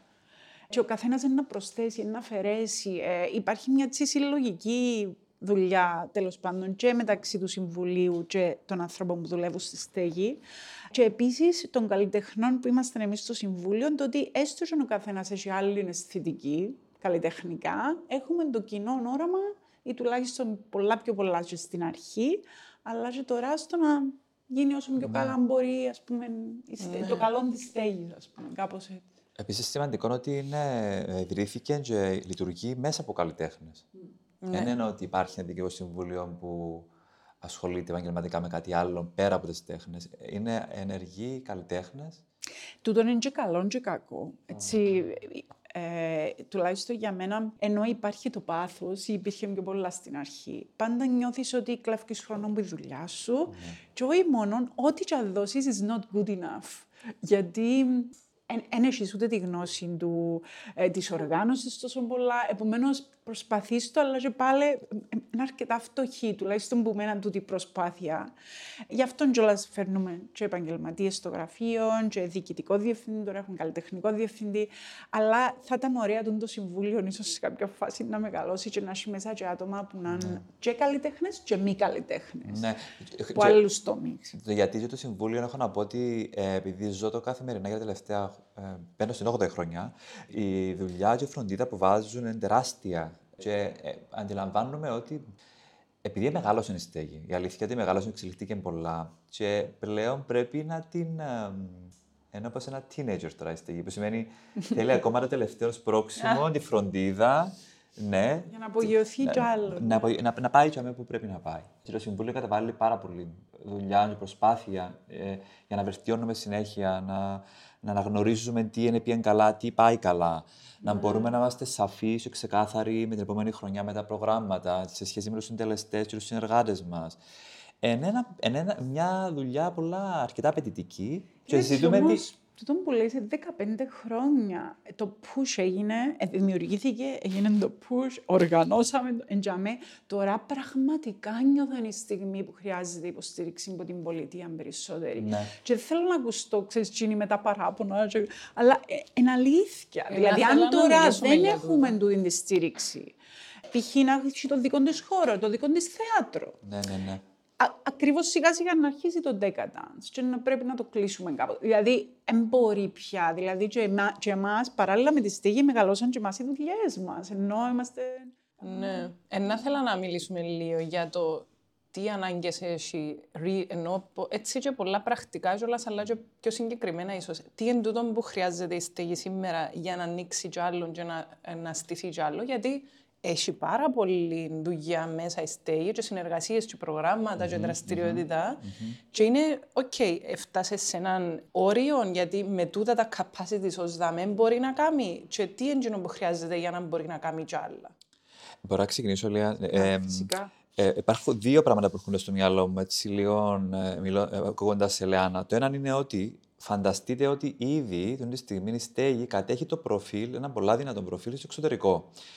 Τι εννοώ, ότι η στέγη είναι μέλος στο NDN, στο European Dance House Network, ένα αρκετά απαιτητικό και πολλά έτσι δυναμικό ε, οργανισμός που προωθεί, υποστηρίζει dance houses του εξωτερικού. Μιλούμε τώρα για τεράστια dance houses με εκατομμύρια προπολογισμών κάθε χρόνο που υποστηρίζονται σημαντικά και ουσιαστικά από το κράτος τους. Και ε, στην αντίπερα όχθη είμαστε και κάποια πιο μικρά αντάνασχότε. Όμως, με αυτό το, τα μέλη, μέσα στο το δίκτυο των, των, των μελών, είμαστε υπερήφανα και εμείς και αγκαλιάζουμε μας ε, ε, ως ισότιμους, χωρίς να πρέπει να αποδείξουμε κάτι. Που σημαίνει, θέλω να πω ότι το, το στάτους της στέγης, πέρα από το NDN, το Airwaves, τα τέσσερα ήδη ευρωπαϊκά προγράμματα που έχουμε ε, συμμετέχει και είμαστε μέλη, που είμαστε από τους πρώτους. Τώρα θέλω να το πω εγώ, και δεν πειράζει να ακουστώ κάπως, αλλά θέλω να το πω, ότι η στέγη ήταν από τους πρώτους πολιτιστικούς οργανισμούς. Που πιάσανε Που ευρωπαϊκό. πιάσανε ευρωπαϊκά πρόγραμμα και συνέχισε για πάρα πολλά χρόνια. Τώρα, ας πούμε, το μήνα ολοκληρώνουμε το τελευταίο, το Micro and Macro Dramaturgies in Dance, που γίνανε και άλλα πολλά. Θα τα ξαναπούμε, είναι καλά να ακουστούν. Το Emotional Bodies and Cities, το Act Your Age, το Lame, το Micro Macro Dramaturgies in Dance, το In the End, που συμβαίνει χρόνια ως μια πλατφόρμα ευρωπαϊκή που υποστηρίζει τα dance houses και το Airwaves. Φανταστείτε δηλαδή ότι ήδη εκείνο που η, η στέγη υπάρχει ως περιεχόμενο και είναι αρκετά δυνατό, πολλά δυνατό.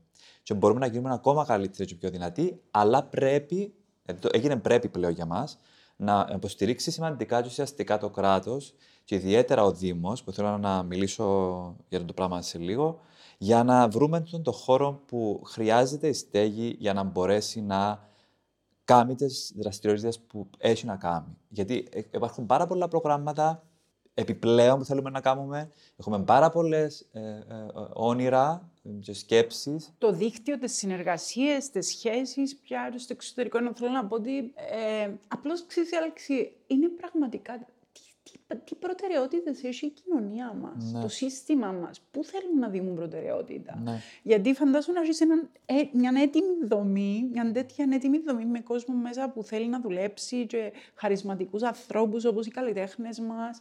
Και ξέρω εγώ να διαλέγεις να, να, να μένεις στις προτεραιότητες. Τότε δεν γίνεται. Πρέπει πραγματικά να, Ναι. να Και βασι- αλλάξεις. Ναι, και νιώθω ότι οι καλλιτέχνες μας, επειδή έχουν εξελιχθεί πάρα πολλά σε σχέση με τις ανάγκες τους επίσης, όχι, πέρα- όχι μόνο καλλιτεχνικά, που πάντα η Κύπρος ήταν η- η πολλά ιδιαίτερη και δυνατή χορογραφικά, νιώθω, ε, παρακολουθώντας και τόσα έργα στο εξωτερικό.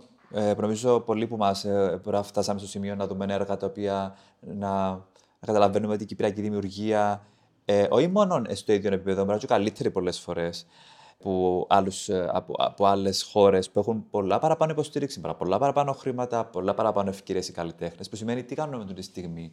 Εστερούμε προς τους καλλιτέχνες βασικά το επάγγελμα τους. Ναι. Εν πολλά ε, ε, λυπηρών ότι ένας Δήμος δεν μπορούσε να γυρίσει τα μάτια του πάνω μας ως έναν φωτεινό παράδειγμα πολιτιστικού φορέα της πόλης που υπάρχει τόσα χρόνια, δημιουργεί τόσες πολλές ευκαιρίες εργοδότησης συνεργασίας με καλλιτέχνες, ντόπιους και του εξωτερικού. Μην τα ξαναλούμε, προγράμματα, φεστιβάλ.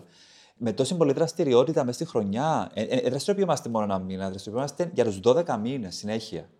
Και να μην μπορέσει ο Δήμος ως τώρα να μας αγκαλιάσει με περηφάνεια και να πει: Ωραία, ε, ε, θέλουμε γιατί το αξίζετε, όχι για τίποτε άλλο, τίποτε λιγότερο, να σας δοθεί τόσο χώρος για να μπορέσετε επιτέλους να αθίσετε κι άλλο. Ε, να θέλω να πούμε λίγο πιο πρακτικά τι σημαίνει τούτο και γιατί ε, μπορεί να γίνει π.χ. και αμέ που είσαστε τώρα. Εκείνο που αντιλαμβάνομαι εγώ και τις, τις ε, επαφές και συνομιλίες που είχαμε και πρα- παλιά και μαζί, αλλά και με τις πολιτιστικές υπηρεσίες, ενώ ότι τώρα είσαστε σε έναν ιδιωτικό χώρο, ενοικιάζετε από έναν ιδιώτη. Και για μέ, τούτο λειτουργά αποθητικά στις, στο Υφυπουργείο ή στις πολιτιστικές υπηρεσίες σε σχέση με το να επενδύσει να στηθεί ο χώρος ή να γίνει κάτι πιο ουσιαστικό. Σωστά, πρέπει να γίνει να μετακινηθεί η στέγη σε έναν χώρο δημοτικό, κρατικό, που να μην έχει τούτον το ιδιωτικό ενίκιο. Δηλαδή, τι, τι χρειάζεται really; Οι πολιτιστικές υπηρεσίες, επειδή είχαμε και πρόσφατα μια συνάντηση, εν, ε, εννοείται πως θέλουν να βοηθήσουν να, να, πάει, να βρει στέγη των το χώρο. Ε, πάντα θετικές και ε, πάντα μάλιστα η λειτουργεί. Λέμε μας ότι εννοείται και ντροπή που ακόμα υπάρχει το, τόσο Είναι χώρος. καθαρά θέμα του Δήμου. Είναι βασικά. καθαρά θέμα του Δήμα. Δηλαδή, ο- όπου πήγαμε και μιλήσαμε, ε, σε όλες τις δομές πάντων των πολιτιστικών υπηρεσιών, ακόμα και στο Υφυπουργείο, μας έχουν πει ότι είναι σημαντικό, πρέπει από το Δήμος σας να έρθει τούτη η πρωτοβουλία. Πρέπει ο Δήμος βασικά να σας υποστηρίξει με τούτον το κτίριο. Όπως έτσι άνοιξε και η στέγη Ναι. με τον Δήμαρχο τον κύριο Χρήστου. Δηλαδή έπρεπε να κινήσει νήματα,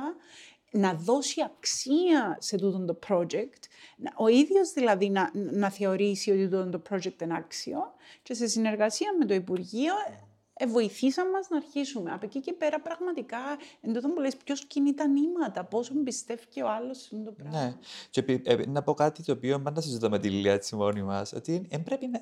εννοείται πως είμαστε δημοκρατικοί και εννοείται πως θέλουμε όλοι να μπορούν να υπάρχουν και να εργάζονται. Αλλά δεν πρέπει πάντα να υπάρχει δημοκρατία σε όλα. Και το λέω το δικό μου ρουτόν, ότι πρέπει κάποια, καμιά φορά να αναγνωρίζεις ποιοι πραγματικά κάνουν ουσιαστικό έργο, ειδικά στον πολιτισμό στη Λεμεσό, και εκείνους τους φορείς που ταλαιπωρούνται ή που ζητούν χρόνια μέσα από επιστολές. Μιλάω για τον Δήμαρχο τελευταία τώρα. Θυμάμαι ότι το 2016 που είμαι εγώ στη θέση είναι ότι στέλνουν τουλάχιστον δύο φορές το χρόνο ναι, επιστολή. Αλλά θεωρήσω ότι το πρόβλημα όμως ενώ ότι υπάρχει μια νοοτροπία που να μην μπορεί να ξεχωρίσει το επαγγελματικό μου, το ερασιτεχνικό. Ναι. Δηλαδή, ας πούμε, μπορεί ο Δήμος Λεμεσού ε, να νομίζει ότι επειδή κάνει τη γιορτή του κρασού, το καρναβάλι, ε, τους κανταδόρους, τα μεγάλα ε, μαλέτα, τα μεγάλα μαλέτα, κάποια πιο παραδοσιακά πράγματα τα οποία φυσικά, εγώ είμαι τεράστια φαν του καρναβαλιού, εννοείται λατρεύω τα που λέω. Παρόλα αυτά, ε, ε, λέει, OK, okay, αφού διούμε, να νομίζεις ότι μόνο τούτον είναι πολιτισμός. Ε, είναι μέσα ίσως στην παράδοση της Κύπρου μας ακόμα.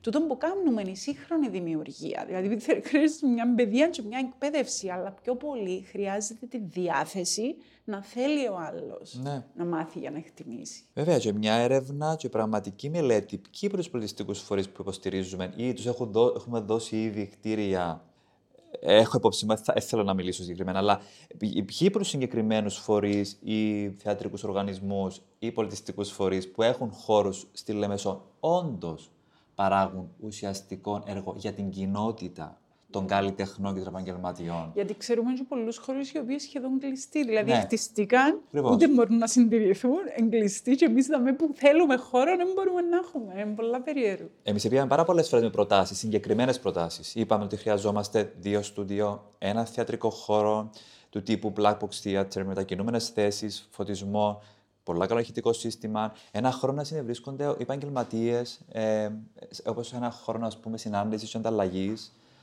Δεν ζητούμε κάτι, μιλούμε εξωφρενικό, να. μιλούμε για κάτι το οποίο σίγουρα είμαι πεπισμένος ότι υπάρχει την στιγμή στα, δημοσι... στα δημοτικά κτίρια, τα κτίρια του Δήμου, αλλά για κάποιο λόγο, το οποίο ε, πραγματικά αδυνατό να καταλάβω, ακόμα είναι κατάφερε ο Δήμος να υποστηρίξει τη στέγη και λυπηρό. Θέλω από λίγο πίσω και να αναφέρω και τους άλλους καλλιτεχνικούς διευθυντές, γιατί όπως είπαμε πριν, είναι μια να το λόγο λίγο μόνο, ε, μια πορεία ομαδική. Όταν εμείς αρχίσαμε, Ύστερα που λίγο υπήρχε η ανάγκη, μετά από μια καθοδήγηση και είχε έρθει τότε ο δραματουργός ο Γκί Κουλ στην Κύπρο και mm. κάναμε μας σαν consulting ας πούμε και είπε μας ότι τελικά χρειάζεται, χρειάζεται καλλιτεχνικός διευθυντής ή διευθύντρια για να μπορεί να, πρώτα απ' όλα να υπάρχει ένα πρόσωπο στη στέγη, να μπορεί να μιλάει εκ μέρους στη στέγης. Και εκεί ε, αποφασίσαμε να μια από εμά, επομένω η Νατάσα Γεωργίου ήταν η πρώτη καλλιτεχνική διευθύντρια. Ήταν η πρώτη, ήταν ο Νιάννα το Μοκτάνοβιτς. Όχι, ναι, σίγουρα. Ήταν... Πρώτα ήταν ο Νιάννα το Μοκτάνοβιτς. Το 2008 ναι, με 9. Ναι, και ύστερα ε, ο Νένα δεν πήγε προς τη μουσική. Ανέλαβε η Νατάσα Γεωργίου την, η Νατάση Γεωργίου πόσα χρόνια ήταν η Νατάση. Ε, σε Γεωργίου ε, ήταν στη θέση μέχρι το 2014. Ναι, που έκαμε εξαιρετική δουλειά επίσης σε ευρωπαϊκά προγράμματα. Πραγματικά, ναι. Θα με ε, σημαντικό και εγώ γιατί θέλω να το αναφέρω ότι η Νατάσα ε, ήταν στα χρόνια που είπαμε πριν. Που οι ζυμώσεις, οι πολλές, οι νέες παραστάσεις, το εξωτερικό, εργαστήρια, κοινότητα, διαθεματικά, μεταλλαγέ. So, ξεκίνησαν τα πρώτα δύο ευρωπαϊκά μαζί με την Νατάσα. Το Emotional Body Sensitivity το Actio Rage. Και επίσης η Ναντάζα έπαιξε πάρα πολύ μεγάλο ρόλο στο να γίνουμε μέλη του European Dance House Network. Ναι. Ε, και μάλιστα φιλοξένησαν και στην Κύπρο ένα από τα meetings του EDN, το οποίο ήταν τεράστιο meeting με όλους τους τους διευθυντές θεάτρων κλπ. που τα θυμούμε στη στέγη μας και φάλαμε ναι, τραπέζια, ναι, πράγματα, ναι, ναι, ξέρω ναι. Πάρα πολλά μεγάλη στήριξη. Ε, μετά την Νατάσα... Ε, ανέλαβε ε, προσωρινά ο Αργύρης. Μπράβο, Αργύρης Αργυρίου για ένα χρόνο.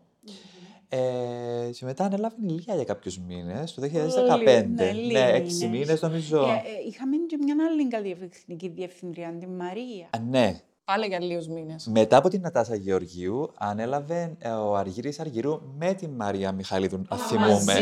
Μαζί, ναι, τη Μαρία Μιχαλίδου. Ναι, ναι. Ε, για ένα χρόνο. Και μετά για κάποιους μήνες η Λία, το 2015. όπου ήταν στη... Έκανα το Expectations Festival. Ναι. Expectations, το ε, Residency Program. Ναι, όλα που έπρεπε να τρέξει. Ναι, θυμούμαι από έτσι και μια εμπειρία μου εν τόσο απαιτητική η δουλειά στη στέγη, εν τόσα πολλά τα προγράμματα, πραγματικά πολλές φορές μπλοκάρεις, ξέρεις πού να αρχίσεις.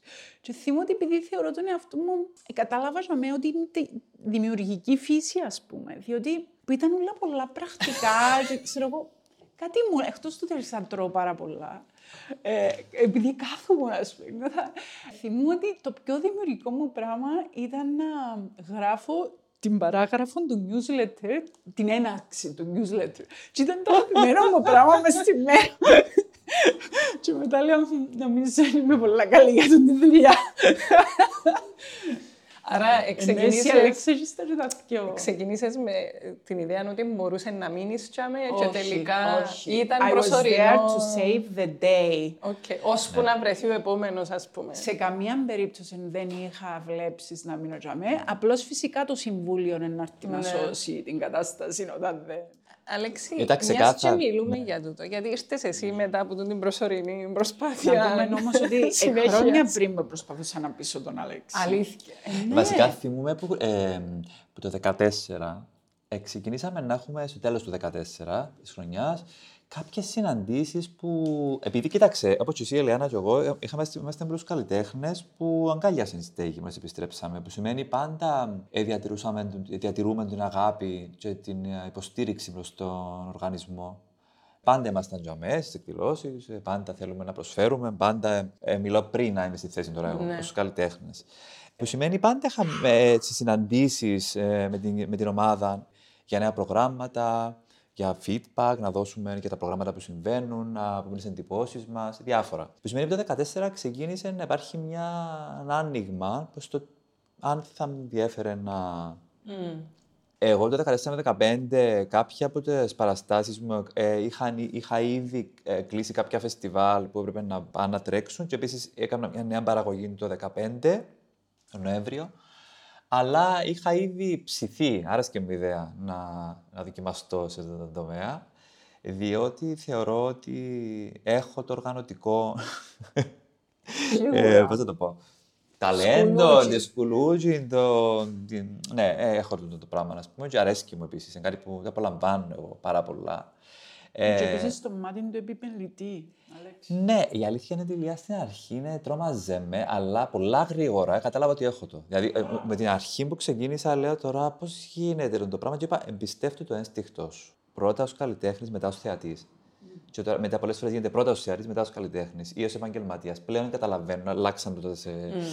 Που σημαίνει ήδη από το 14 είπα, δώστε μου λίγο, αν γίνεται, ξέρω εγώ, να ξανασυζητούμε το μάλλον. Ε, που σημαίνει πρέπει να μπει Λία κάπως να, να σώσει και να βοηθήσει την κατάσταση για κάποιους μήνες. αλλά ήδη δουλεύκαμε μαζί και το φεστιβάλ, του Expectations, που το καλοκαίρι του 2015. Και πια τον Νοέμβριο κάναμε μια πολλά ωραία συνάντηση στο σπίτι σου με όλο το διοικητικό και ε, προτείνα μου πλέον καθα- ξεκάθαρα συγκεκριμένα τι θα σκέφτονταν για μένα για την τη θέση και νομίζω απάντησα αμέσως, δεν μου πήρε πολύ καιρό. Έτσι, ήμουν με τη Λία κάποιους μήνες στο γραφείο, των τελευταίων καιρών, ε, πιο έτσι κάποιες μέρες για να καταλάβω λίγο τι είπα να πει. Ε, βοήθησε, με, βοήθησε με πάρα πολλά η Χλώη επίση στη μετάβαση των καθηκόντων. Ναι. Και πλέον το 2016 ε, ξεκίνησα. Και μετά ίσως, ε, ζη- ε, ζητήσαμε, ζήτησες και επίσης στηρίξαμε την ιδέα ότι ήθελες βοήθεια. Ναι, το 16-17 δούλευα μόνος μου στη στέγη. Αλλά το 17 εορτάζαμε τα 10 χρόνια τη στέγη. Που σημαίνει είχα την ε, έτσι, σκέψη να μεγαλώσει το φεστιβάλ, να γίνει τέσσερις μέρες αντί τρεις.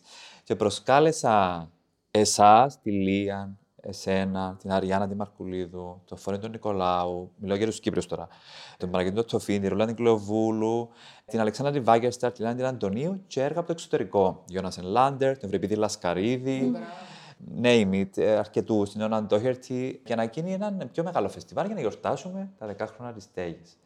Και με αυτό το φεστιβάλ προσκάλεσα επίσης, όπως προσκάλεσε η Νατάσα το 2014, νομίζω, τα μέλη του EDN. Επίσης, προσκάλεσα εγώ για να γίνει ένα atelier, δηλαδή ένα εξειδικευμένο εργαστήριο στην Κύπρο, και η Γενική Συνέλευση του EDN, για να μπορέσουν να παρακολουθήσουν έργα στο φεστιβάλ και να γίνει τούτη η, η, η συνέχεια της ανταλλαγής που είχαμε. Που σημαίνει, ζήτησα από το Συμβούλιο ότι αποκλείεται να καταφέρω να κάνω το εγχείρημα όλο μόνος μου. χρειάζομαι, σας παρακαλώ, αν γίνεται, να υπάρξει ακόμα έναν άτομο που υπήρχε βέβαια όταν η Νατάσα ήταν στη θέση του κατευθυντικού διευθυντή. η Νικόλ. η Νικόλη Κωνσταντίνου ήταν ε, στο γραφείο, συνεργαζόταν με την Νατάσα. Και μετά ζήτησα, που σημαίνει πλέ- ε, τότε έγινε η θέση μια δεύτερη μόνιμη θέση. Okay. Στην αρχή βέβαια ήταν part-time, αλλά μόνιμη. Του διοικητικού του διοικη- διευθυντή. του διοικητικού διευθυντή. Και είχαμε διάφορες συνεργάτε μέχρι τώρα. Και η τελευταία είναι η Μαρίνα Κακουλή. Τελευταία Μαρίνα Κακουλή, με την οποία συνεργαζόμαστε από το 2020. Ε, η Μαρίνα ήταν λίγο άτυχη γιατί μπήκε στη- όταν ξεκίνησε το, το, η COVID, πανδημία. Ήταν πάρα πολύ ωραίο όμως, γιατί είχαμε χρόνο να δουλέψουμε μαζί, εγώ και με Μαρίνα, για τα θέματα τη στέγη, για τα προγράμματα, να καταλάβει. Και επαγγελματικά η Μαρίνα υποστήριξε πάρα πολλά τα, το όραμα και τα προγράμματα της στέγης. Είναι μια εξαιρετική επαγγελματία στον τομέα τούτων της της προώθησης της πολιτιστικής διαχείρισης. Και υπήρχε εννοείται συνεργασία, ναι. Ε, να ήθελα, μιας και μιλούμε λίγο για τον το ρόλο, Αλέξη, να μας πεις λίγο τι είναι το πράγμα που ίσως απολαμβάνεις μέσα από τον το ρόλο ή τι βλέπεις κιόλας; Τι πράγματα επεξεργάζεσαι; Νομίζω ο ρόλος του καλλιτεχνικού διευθυντή, όπως τον εγώ λαμβάνω και θέλω να τον εξασκώ, είναι όσο παραπάνω η επαφή με, πρώτα με την κοινότητα των καλλιτεχνών της Κύπρου. Δηλαδή, προσπαθώ πραγματικά να παρακολουθώ τα πάντα που συμβαίνουν στο, στο, στο, στον τομέα μας, του χώρου και του performance, γιατί ενδιαφέρει με να, να καταλάβω και είναι οι καλλιτέχνες τι δοκιμάζουν ή πώς δοκιμάζονται μέσα από τα έργα τους, αλλά και οι πιο όριμοι καλλιτέχνες τι άλλον έχουν, ε, θέλουν να προτείνουν με το νέο τους έργο, α πούμε. Πρώτα θεωρώ δηλαδή ότι μια, ε, ένα πρώτο βήμα για μένα είναι να είμαι σε επαφή με τους καλλιτέχνες της κοινότητας. Γι' αυτό δημιουργήσαμε και φέτος το Get Together, που είναι ένα πρόγραμμα που συνεβαίνει την πρώτη Τετάρτη κάθε μήνα. Προσκαλέσαμε και εσάς πάλι και διάφορους άλλους για να προτείνουν ένα θέμα το οποίο τους ενδιαφέρει, για να είναι ευκαιρία να μαζεύεται η κοινότητα μαζί, να έχουν την ευκαιρία δηλαδή για κάποιες ώρες να συνεπάρχουμε πάλι, να ανταλλάσσουμε άνετα, χωρίς πάρα πολλά στεγνών ε, και έτσι, σκληρών πλαίσιων τέλος πάντων προγραμμάτων, μέσα από ένα θέμα και δηλαδή να ανταλλάσσουμε, να συζητούμε, να μιλούμε. Για μένα είναι πολύ σημαντικό επίσης να, να προτείνω μέσα από την επιμέλεια που κάνω το πού πραγματικά μπορεί να πάει η χορογραφική δημιουργία. Και ότι όχι τι έχουμε εντύπωση ότι είναι στην Κύπρο η χορογραφική δημιουργία. Δηλαδή, πώς ερευνούμε και αναπαραστούμε το σώμα στη σκηνή. Πλέον το πράγμα είναι τόσο τεράστιο, σχεδόν άπιαστο, που είναι ωραίο να κρατήσουμε την περιέργεια να δημιουργεί στο τι θα μπορούσε να ήταν το πράγμα μας στη σκηνή. Πώς θα μπορούσαμε δηλαδή να το φέρουμε μας στη σκηνή ως αποτέλεσμα παραστατικό. Για μένα είναι πολύ σημαντικό και επιμένω από τούτον. Και μέσα από τον προγραμματισμό, όσο μπορώ, αλλά μέσα και από τους καλλιτέχνες που επιλέγουμε, να είναι άτομα τα οποία θέλουν να ερευνήσουν, να σπρώξουν πέρα, να σπάσουν τις φόρμες, να δοκιμαστούν σε νέα πράγματα που κουβαλούν μέσα τους μια ανησυχία, που ενησυχάζονται, που δεν επαναλαμβάνονται, διότι η τέχνη δεν πρέπει να είναι το πράγμα. Είναι το μόνο μας όπλο για να μπορέσουμε να μετακινήσουμε πράγματα, να ταρακουνήσουμε πράγματα. Είναι η μόνη μας ευκαιρία, και ειδικά μέσα από τη στέγη που έχουμε τον, τον, τον, τον τρόπο να το κάνουμε, επειδή έχουμε τα προγράμματα, μπορούμε να υποστηρίξουμε. Που σημαίνει ο καλλιτέχνης μπορεί να νιώσει άνετα μέσα από τη στέγη και τα προγράμματα και το περιεχόμενο να δοκιμαστεί. Ποτέ δεν είπαμε σε κάποιον πώς θέλουμε να είναι το αποτέλεσμα, εννοείται. Ναι, και ποτέ δεν θέλουμε να, να κλείσουμε κάποιον καλλιτέχνη σε έναν καλούπι. So, πάντα προσπαθώ και εγώ, αλλά το έρθει και πριν, βέβαια, που, που, που το όραμα γενικά της στέγης αλλάζει από του προηγούμενου, να σπρώχνουμε, να σπάζουμε, να μετακινούμε, να βλέπουμε ξανά, να μην εφησυχαζόμαστε στο τι πάει να πει η χορογραφική δημιουργία performance σήμερα. Που σημαίνει- Ελεύθερη έκφραση, αυθεντικότητα. Ελεύθερη τούτα- τούτα έκφραση. τα πράγματα παίζουν πάρα ναι. πολύ. Ε, Επίσης, στο πώς η διαφορετικότητα σε, σε όποια της μορφή υπάρχει πρέπει να. Είμαστε υποχρεωμένοι πλέον, νομίζω, να την αγκαλιάζουμε και την υποστηρίζουμε. Που σημαίνει ότι δεν πρέπει να σταματήσει να υπάρχει και ο καν σαν λέξη, θεωρώ εγώ κάποια στιγμή, αλλά δεν πειράζει. Ε, η ορατότητα, δηλαδή η συμπερίληψη. Mm. Είναι κάτι το οποίο απασχολεί με πάρα πολλά. Και η στέγη, όλη, όλη την ομάδα της στέγης που είμαστε, η συμπερίληψη. Η ουσιαστική συμπερίληψη ατόμων και ε, και, ε, μ, ομάδων που ίσως να μην μπορούν να έχουν τις ίδιες ευκαιρίες ή την ίδια πρόσβαση που έχουμε εμείς στα πράγματα. Ε, νομίζω να μας απασχολήσει πολλά τα επόμενα χρόνια στη στέγη τούτο, γιατί θεωρώ ότι κάνει.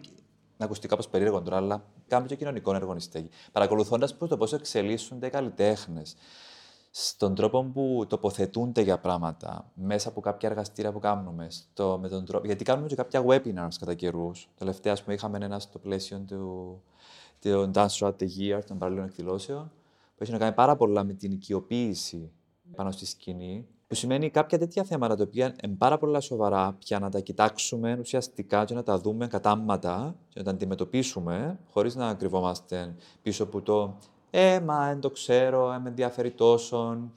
Και να μες ενδιαφέρει, οφείλεις να το, να το γνωρίζεις. Ε, ε, έρχεται με μια ευθύνη ναι, των καλλιτεχνών ως ε, άτομα σκεπτόμενα και άτομα που, που τη στιγμή που έχουν την εξουσία να, του χρόνου και του χώρου του θεατή, mm. που τους το διά, ε, έχουν μια ευθύνη να, να, να γνωρίζουν ε, και να, ναι, να μην κρυφκούνται πίσω από μια άγνοια του «Α, δεν ξέρω what's going on». Ε, βέβαια, εγώ είμαι και πάρα πολύ τυχερός γιατί δεν είχα ποτέ κάποιον ε, εμπόδιο ή κάποιον ας πούμε, πρόκληση που το υπόλοιπη ομάδα τη στέγη. Είμαι, είμαι ελεύθερος επίσης να κάνω το πρόγραμμα, που είναι πάρα πολύ σημαντικό για ένα διευθυντή καλλιτεχνικό να μπορεί να ορίζει ε, και μακροπρόθεσμα τι θέλει να προτείνει μέσα από το, από το έργο που κάνει ο ίδιος ποιο θα είναι τελικά, τελικά το όραμα του οργανισμού. Mm, Πού στέκει τους οργανισμούς, τι πρεσβεύει, τι δεν θέλει να πρεσβεύει. Συγκεκριμένα πράγματα ναι, πια. Mm. είναι κάτι το οποίο είναι μια άσκηση για μένα τούτο. Κάθε χρόνο είναι μια άσκηση. Πώς μπορώ να γίνω πιο συγκεκριμένος, πώς μπορώ να γίνω πιο συμπεριληπτικός, πώς μπορώ να, να γίνω εγώ ακόμα πιο ανοιχτός σε πράγματα τα οποία γνωρίζω. Όχι μόνο καλλιτεχνικά, μιλούμε σαν κοινωνία. Πώς να απαντήσω λίγο πάνω σε τούτο, αλλά και από τη θέση σου, Αλέξη, αλλά και που τη θέση σου Λία μέσα στη στεγή που την αρχή της και λίγο ε, να χρησιμοποιήσω τη λέξη αφουγκράζεστε. Mm. Το τι συμβαίνει μέσα στην κοινότητα του χορού και πώς. Τι παρατηρείτε βασικά λίγο γύρω, mm. έτσι για να ανοίξουμε κιόλας το βλέμμα. Ναι, ε, ναι. Τι βλέπετε σήμερα; Λοιπόν, κάτι που θέλω να, να φέρω ξανά στο τραπεζί είναι η ιδέα ότι η στέγη δεν είναι που έναν ή δύο άτομα, είναι μια ομάδα. Τούτοι λοιπόν οι καλλιτέχνες και του Συμβουλίου, αλλά και τα άτομα που δουλεύουν στη στέγη, ο καθένας έχει και τη δική του δραστηριότητα. Επομένως, τούτον ε, λειτουργεί για τη στέγη σαν, αν θέλετε, πώς το λένε, ε, αγκίστριν, να το πω, ε, αγκίστριν πληροφοριών προς την κοινωνία, προς τα κοινά που έχει ο καθένας και τις δραστηριότητες που έχει κάθε μια από εμάς και φέρνει πίσω στη στέγη την πληροφορία. Ε, λίγο, ναι, θυμίζει μου οχταπόδι. Ενώ με τα πλοκάμια μας ακούμε, διότι ήδη έτσι και αλλιώς είμαστε δραστήριοι. Στη δική μου περίπτωση, παραδείγματος χάρη, εγώ είμαι σε κάποια project. Το ένα project, ας πούμε, ονομάζεται Open Up, ένα ευρωπαϊκό πρόγραμμα. Και κάνω μια συνεργασία με το Δημοτικό Κέντρο Τεχνών, που είναι ο leader της Λευκοσίας. Τι είναι ο Δήμος. Τέλος πάντων. Ε, και εγώ έχω, ας πούμε, κάνω, συντονίζω το Performance Laboratory που είναι περίπου 30 νέοι καλλιτέχνες. Κάνω τους mentoring, δημιούργησε μια σειρά με εργαστήρια για να μπορεί να γίνει επιμόρφωση και φρεσκάρισμα των πληροφοριών. Κάποιοι που είναι στους καλλιτέχνες, λοιπόν, ήταν και φιλοξενούμενοι καλλιτέχνες στο στη στέγη χορού Λεμεσού, αλλά και κάποιοι στη στέγη χορού Λευκοσίας. Τι εννοώ, ενώ ότι ήδη εγώ έχω περάσει την πληροφορία, ο Αλέξης ήρθε ε, ε, και εσύ, αλλά και όλοι πάρα, πάρα, πάρα πολλοί που τον τομέα μας, ο Πέτρος ο Κοναρής, ο Παναγιώτης ο Τοφή, η Κέστρε Λέα, ο Γιάννης ο Χριστοφίδης, πάρα πάρα πολλοί ήρθαν, ε, κάλεσα τους για να διδάξουν. Επομένως, αμέσως είχατε πρόσβαση στη νέα γενιά καλλιτέχνων. Τούτο είναι ένα πολύ μικρό παράδειγμα πώς που την έξω δραστηριότητα έρχονται πίσω και, και νιώθουμε έτσι και με την εμπειρία μας που τακτοποιείται ο καθένας, που μπορεί μετά να τούτος κάνει για το residency της στέγης. Είδαμε τούτος χρειάζεται το τάδε πράγμα, ξέρω, τουλάχιστον μέσα από τη δική μας εμπειρία. Ε, με άλλους τρόπους, η Εύη Δημητρίου, ας πούμε, που επένδυσε πολλά τελευταία στη δουλειά της να πιένει περιοδίες στο εξωτερικό. Αμέσως φέρνει πληροφορίες, παιδιά, επία τώρα, που είπε η Κορέα το τελευταίο. Ε, Κορέα. Α, συμβαίνει ναι. το τάδε στη Σεούλ ε, αμέσως έρχεται πίσω σε εμάς και λέμε: OK, μήπως ενδιαφέρει μας ή όχι μια τέτοια συνεργασία. Αλλά και με άλλες ομάδες, όπως η δική σας η ομάδα. Πολλές φορές έρχεται από εσάς πληροφορία α, ή στον καλλιτε... ο τεχνικό μας διευθυντής παρακολουθεί κάτι που γίνεται γιατί είσαι σε επαφή. Ε, ε, μικρή κοινότητα μας. Και πιστεύω ότι όλοι έχουμε πρόσβαση στο να. Απλώς σίγουρα πάντα υπάρχει μια απόφαση ε, που για μένα είναι πολύ καλό πράγμα, που που την ελευθερία του καλλιτεχνικού διευθυντή να πάρει τα πράγματα ή να τους δώσει τη μυρωδιά που θέλει. Mm. Και τότε το πράγμα για μένα έρχεται πίσω σε τον που λέει ο Αλέξης ότι είναι πάντα δημοκρατία τα πράγματα στην τέχνη για να μπορούν να είναι ενδιαφέροντα. Δηλαδή, αν όλοι την ώρα λέμε όχι ενούλους η απόφαση, η καλλιτεχνική, δεν θα είχε η στέγη το χαρακτήρα ή την ταυτότητα που έχει τα τελευταία χρόνια, ειδικά στο φεστιβάλ μας ή ακόμα και στις, στις επιλογές που κάνει ο Αλέξης και η ομάδα του στους καλλιτέχνες. Είτε κάποιους αρέσει είτε όχι, τουλάχιστον είναι συγκεκριμένη ναι. ταυτότητα. Ε, μια θέση, ε, μια τοποθέτηση, ε, ναι. μια πρόταση, ναι. να έλεγα, δική μου ή και της ομάδας που συνεργαζόμαστε, προς το τι πάει να πει παραστατικές τέχνες. Που σημαίνει ότι εννοείται, δεν λέει Λία, ότι πρέπει ούτε και θέλουμε η αλήθεια να συμφωνούν οι πάντες με το πράγμα. Αλλά ναι, πιστεύω πάρα πολλά ότι για να προχωρήσουν τα πράγματα πρέπει να εμβαθύνουμε και να δώσουμε προσοχή στα, στη συγκεκριμένη στιγμή, στα συγκεκριμένα άτομα. Μπορεί τα άτομα να αλλάξουν και να, την επόμενη χρονιά να είναι κάποιοι άλλοι. Αλλά τη δεδομένη στιγμή, mm. συγκεκριμένα άτομα πρέπει να βοηθηθούν, να υποστηριχθούν που μας, που μπορούμε, με τα λίγα μέσα που έχουμε. Γιατί διαφορετικά χάνονται πληροφορίες. Mm. Χάνεται το, η δύναμη, αν το αφήσεις. Τι είναι το πράγμα που τέλος πάντων κάνετε με τις αντενούε σας, έχει να κάνει με τι καλλιτεχνικές ανησυχίες ή ενεργοποιήσεις γίνονται και που είναι το κοινό, ή μπορεί πραγματικά να κάνετε focus σε κάτι πολύ συγκεκριμένο. Και τι, τι, ας πούμε, και αν, αν, έγινε κάτι έτσι, τα τελευταία χρόνια που ε, έτσι ξυπνά λίγο μια διαδικασία του «Α, θέλω να ασχοληθώ με το πράγμα φέτος ή θέλω να βάλω το πράγμα μες στο φεστιβάλ φέτος.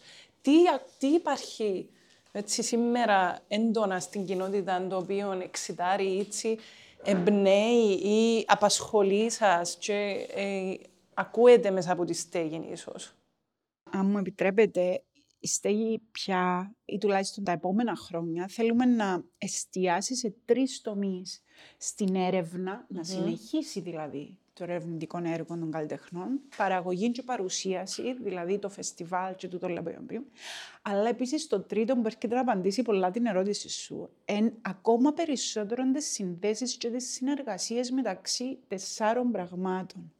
Της κοινότητας των καλλιτεχνών μεταξύ τους, δηλαδή πώς η στέγη γίνεται σημείο συναντήσεων, σημείο mm. διαλόγου, σημείο συζητήσεων, σημείο ανταλλαγής, απόψεων μεταξύ της κοινότητας, μεταξύ των διαφορετικών τεχνών και επιστημών, με τις προσκλήσεις, ακαδημαϊκούς, δραματουργούς, άλλες επιστήμες, είπεν τα πριν. Τρίτο, με συναντήσεις και συνεργασίες μεταξύ κοινού και άλλων κοινωνικών ομάδων και συνόλων. Mm. ΛΟΑΤΚΙ, οικολογικές οργανώσεις και διάφορες άλλες. Και τέταρτο, με το διεθνές τοπίο του χορού, Άρα είμαστε ήδη πάρα πολλά busy με τούτες τες. Αλλά είναι πάρα, πάρα πολλά σημαντικό, γιατί αν το σκεφτείς, η Κύπρος μας, ξέρω ότι είναι το κλασικό που λέμε, μεταξύ τριών υπήρων. Τι υπέροχο θα ήταν, λόγω της γεωγραφικής μας σχέσης, τούτον το dance house πράγματι να, να ενδιέφερε λίγο που τα άλλα με τούτην την ιδιαιτερότητα, ότι θα μπορούσε να εσύνδε ή να προκαλούσες συνεργασίες που έχουν σχέση με Ασία, Αφρική και Ευρώπη. Και είναι απλά έναν ευρωπαϊκό dance house. Νομίζω στα επόμενα χρόνια θα ήταν ωραία να το λάβουμε mm. περισσότερα υπόψη με όλον και όλα στο κοινωνικό, πολιτικό ε, σκηνικό που υπάρχει αυτή τη στιγμή. Ναι. Ακριβώς. Τούτα παραλληλία δεν είναι ότι είναι καινούργια αρεθίσματα για μας. Ήδη τούτα εργαζόμαστε πάνω από χρόνια. Ασκήσει που επί, επί χάρτου που λέμε. Δηλαδή, κάνουμε πολύ καιρό τις προσπάθειες και παίρνουμε πρωτοβουλίες. Αλλά για να μπορέσουν να φτάσει μέσα στο επίπεδο που, που θέλουμε και που οφείλουμε στη στέγη ως οργανισμός να πάει, χρειάζεται οπωσδήποτε επιγόντως υποστήριξη από το Δήμο Λεμεσού, Κατά συνέπεια από το Υφυπουργείο. Διότι για να γίνει τέτοιο κέντρο εννοείται ότι χρειάζεται ε, επιχορήγηση. Γιατί υπάρχει το, λέω που λέμε οι Άγγλοι, το know-how, υπάρχει εμπειρία πια και υπάρχει και το έργο πίσω. Που σημαίνει ότι το που παραμένει είναι η ουσιαστική υποστήριξη.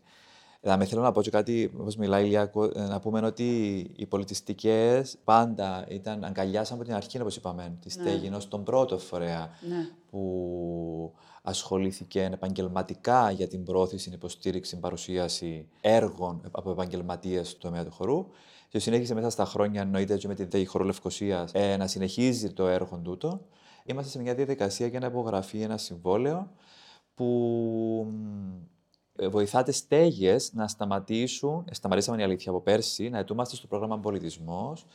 Βασικά επιχορηγούμαστε το ποσό που παίρναμε αν το συμψηφίσουμε των προγραμμάτων και των λειτουργικών εξόδων, λίγο καλύτερο, προ τα πάνω.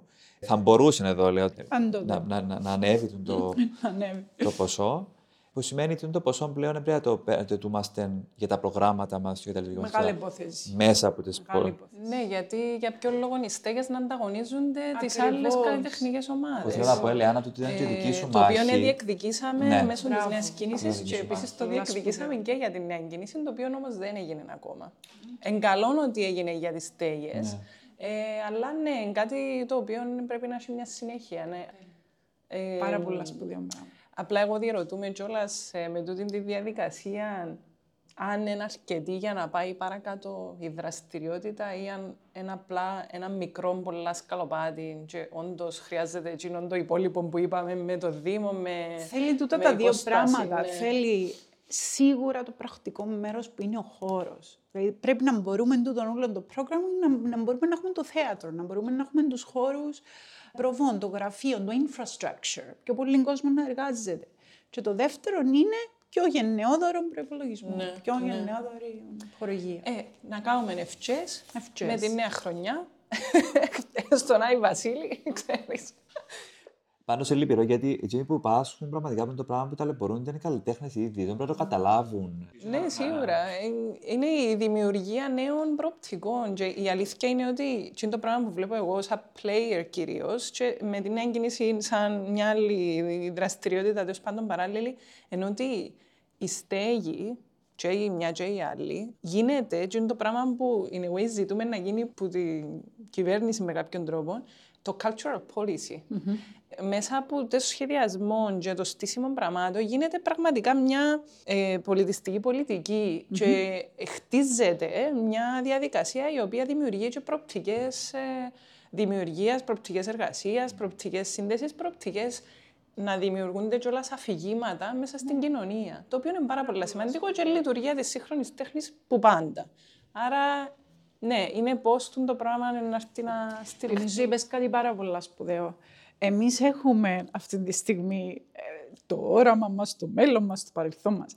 Αλλά νομίζω είπε το η Αριάννα, η οικονόμου προχτές, αν αντιστρέψουμε την ερώτηση και να ρωτήσουμε το Υπουργείο ή. Τι είναι η στόχη σας. ή ναι. το Δήμο Λαμεσού. Τι είναι η δική σας στόχη, ναι. ποιο είναι το δικό σας όραμα; Η Έλενα Χριστοδουλίδου που το είπες στην προηγούμενη. Θεώρησα το ναι. τόσο φιέστα. Γιατί είναι απλά να, να αποδογυρίζουμε την ναι. ερώτηση. Ξέρεις, έχετε όραμα. Γιατί η φροντίδα και η προσοχή δεν έρχεται πάντα από έναν μέρος. Πρέπει να είναι μια συνεργασία. Εννοείται. Πρέπει να είναι ένα αμφίδρομο το πράγμα. Εμάς είμαστε one-sided. Ναι. Και να θυμίσουμε πάντα τα μέγεθη σημαντικό ότι ε, που πάντα ξεκινήσαν και βελτιώθηκαν τα πράγματα, αναπτυχθήκαν, υπάρχουν που προσωπικές πρωτοβουλίες ναι. και μάχες. Είτε από την πλευρά των ναι. καλλιτεχνών, είτε από την και πλευρά των πολλά καλή, αρκετά καλή και αξιοπρεπή συνεργασία μεταξύ εντούτων που είπες Υπουργείου, ε, Υφυπουργείου και εμάς. Απλώς σε θέμα τώρα ο Δήμος Λεμεσού ναι. για μένα. Πολλά... Πάντως, ε, έτσι για να το κλείσουμε λίγο, είναι το πράγμα που που τη συζήτηση που είχαμε για το πρώτο το podcast με τη δημιουργία της νέας κίνησης, ε, σκέφτομαι μετά, μα μήπως ε, ε, συγκεντρωθήκαμε λίγο στα αρνητικά πράγματα πολλά, ε, σκεφτούμε το πράγμα πάρα πολλά και προσπαθούσα σήμερα να μιλήσουμε για το τι δημιουργήθηκε και τι ναι, πράγματα γίνονται. Ναι, νομίζω ε, και είναι κάτι το οποίο πρέπει να θυμόμαστε κιόλας, δηλαδή εννοείται. που το τίποτε έγινε κάτι πολλά δυναμικό. Εννοείται. Ε, που εννοείται θέλει και άλλη στήριξη, αλλά ε, εντάξει. Είμαστε πάρα πολλά περήφανοι ε, για τούτο νουλό. Ε, πάρα πολύ σκόπος, πάρα πολύ δουλειά από πάρα πολλά άτομα και κυρίως από τη δύναμη της ομάδας. Πάρα πολλά σημαντικό. Ναι. Θέλουμε να παραμείνει στέγη του τόσο χώρο συνάντησης. Και πάντα είμαστε ε, έτσι, ανοιχτοί εννοείται και πάντα ανυπομονούμε να γνωρίσουμε ε, δημιουργούς που δεν γνωρίζουμε ίσως άτομα που ενδιαφέρονται να εμπλακούμε στη στέγη. Ναι. Ελπίζουμε να μπορέσουμε, να μπορέσουμε να πάρει πραγματικά το χώρο και μεταφορικά και κυριολεκτικά, όπω αξίζει η στέγης, ναι. για να μπορέσει να υποστηρίξει ακόμα περισσότερους καλλιτέχνες. Για να βελτιώσουμε ακόμα πιο πολλά το επάγγελμα μας, για να μπορέσουν πλέον οι δημιουργοί που ζουν και εργάζονται στην Κύπρο, δραστηριοποιούνται, να κάνουν παραγωγή σε ένα θέατρο, χωρίς να πρέπει να ταλαιπωρούνται. Ε, πλέον μιλούμε ότι το πράγμα είναι ζωτική σημασία, νιώθω. Ναι. Σε να ακούγεται περίεργο, αλλά γιατί, ξέρετε, κάπως η φροντίδα ε, και η ψυχολογία και το να είσαι καλά μέσα από το επάγγελμά σου πρέπει να είναι τα πιο σημαντικά. Ε, βέβαια. Ούλα τούτα, αν θεωρούν οι κυβερνήσεις ότι η τέχνη γενικότερα βοηθά την κοινωνία. Ναι. Ε, που είναι πίσω στα basics, ναι, αλλά ναι. νομίζω είναι πίσω στα basics που πρέπει να πάνε για να καταλάβουν ναι. ότι θέλουν την τέχνη. Ε, πρέπει, να, ναι, πρέπει να πω ε, δύο πράγματα. Απλά γιατί είναι σημαντική η διοργάνωση ότι το 2019 μέσα από τη στέγη τήθηκε από τι πολιτιστικέ υπηρεσίες να συνδιοργανώσουμε με την BJCM, την Biennale Νέων Καλλιτεχνών Ευρώπης και Μεσογείου, τον ΠΑΟΥ, ένα καλλιτεχνικό πεθήμερο ερευνητικό εργαστήριο. Προσκαλεστήκε η Λία Χαράκη και ο Αρκάδη Ζαΐτης για να διδάξουν, να μοιραστούν τις πρακτικές τους, τις καλλιτεχνικές και τις ερευνητικές μαζί με 12 νέους καλλιτέχνες. Έγινε στην Κύπρο. Ήταν μια πολλά ωραία συγκυρία και ένα πολλά ωραίο project, το οποίο δημιούργησε από τότε πάρα πολύ χώρο και προοπτική σε σχέση πάλι με τις συνεργασίες του εξωτερικού. Επίσης, να πούμε ότι η Στέγη συνεργάζεται μαζί με, με την πλατφόρμα Αχρογραφίας Κύπρου, που το 2008 διοργανώνουμε τις ίδιες μέρες του... Βέβαια, που και εσύ, Ελεάνα, παρουσιάσεις έργο, στην πρώτη του χρονιά νομίζω μάλιστα, τη δεύτερη. Πάνω ξεκίνησε το 2008 με σκοπό να ενδυναμώσει και να συνεισφέρει μέσα από το πρόγραμμα του μια διαφορετική φωνή στη χορογραφία και στο καλλιτεχνικό αποτέλεσμα σε σχέση πάντοτε με το πρόγραμμα που συνέβαινε στην πλατφόρμα χορογραφία, που πριν ήταν πλατφόρμα σύγχρονου χορού, τελευταία χρόνια έγινε πλατφόρμα χορογραφία Κύπρου. Και από τότε υπήρχε βασικά η ιδέα ήταν ότι ονομάζεται Dance Throughout the Year, συνεχίζει. Εξεκίνησε με το να προσκαλούμε έργα τα οποία έκαναν πρεμιέρα την ίδια χρονιά που συνέβαινε η πλατφόρμα, με στόχο και σκοπό να καταφέρουν οι καλλιτέχνες να παρουσιάσουν ξανά το έργο τους μπροστά από κοινό. Yeah. Ε, μια τρομακτικά επιτυχημένη, που θέμα κοινού, βέβαια και καλλιτεχνικό θεωρώ έτσι, εγχειρήματος ε, προσπάθεια. Και τα τελευταία χρόνια κάνουμε παραγωγή ε, μέσα από μια σειρά που ε, εργαστήρια με την Χρυσάνθη Μπαδέκα ταινιών χορού. Σημαίνει προσφέρουμε την, την υποστήριξη σε νέους καλλιτέχνες που ενδιαφέρει τους το medium του, του dance film να δοκιμαστούν έτσι να εργαστούν μαζί με την Χρυσάθη Μπαδέκα για να παρουσιάσουν πεντάλεπτες ταινίε χορού μέσα στο πλαίσιο mm. της πλατφόρμας φωτογραφία Κύπρου. Κάπου είναι να βρούμε να το βάλουμε και τούτο. Τέλεια. ε, άρα να κάνουμε λίγο το κλείσιμο. Έτσι ξανά ευχαριστώ σας που ήρθατε να μιλήσουμε για τη στέγη. Ε, για μας είναι σημαντικό να υπάρχει έτσι, να γίνεται μια άλλου είδους καταγραφή και να, το κοινό ή τέλος πάντων ένας ε, άνθρωπος που να θέλει να μάθει πράγματα να μπορεί να τα έβρει με τον τρόπο ποια είναι η στέγη, ποια είναι η νέα κίνηση, ποια είναι, τι συμβαίνει. Άρα είναι μια έτσι απόπειρα κάποιου είδους αρχείου, κάποιου είδους καταγραφής, στην οποία ναι, συμβάλλουμε όλοι πάλι έτσι από κοινού. Σου ευχαριστώ σας για τούτο. Εμείς ευχαριστούμε πάρα πολύ. Ναι, πάρα πολύ και ευχαριστούμε την νέα κίνηση που ε, ε, ε, ιδιαίτερα στα τελευταία χρόνια συμβάλλει πολλά δυναμικά στην ανάπτυξη ναι. του χώρου στην Κύπρο, αλλά και στο να φέρει την κοινότητα κοντά. Αυτό ήταν ένα επεισόδιο του προγράμματος Podcasts by Νέα Κίνηση. Μια σειρά συζητήσεων που προσφέρουν είσοδο στη σύγχρονη τέχνη του χορού και performance της Κύπρου. Οι συζητήσεις καταπιάνονται με την ιστορία του χορού στο νησί, την πορεία της κοινότητας και καλλιτεχνικές πρακτικές. Τα podcasts διοργανώνονται από τη νέα κίνηση ομάδων χορού, χορευτών και χορογράφων Κύπρου, τον εκπρόσωπο φορέα καλλιτεχνών και οργανισμών που δραστηριοποιούνται επαγγελματικά στον κλάδο του χορού και performance. Το πρόγραμμα επιχορηγείται από τις πολιτιστικές υπηρεσίες του Υφυπουργείου Πολιτισμού Κύπρου. Για περισσότερες πληροφορίες για τον οργανισμό μπορείτε να επισκεφτείτε την ιστοσελίδα μας νεακίνηση.com ή να μας ακολουθήσετε στο Νέα Κίνηση Cyprus σε Instagram και Facebook.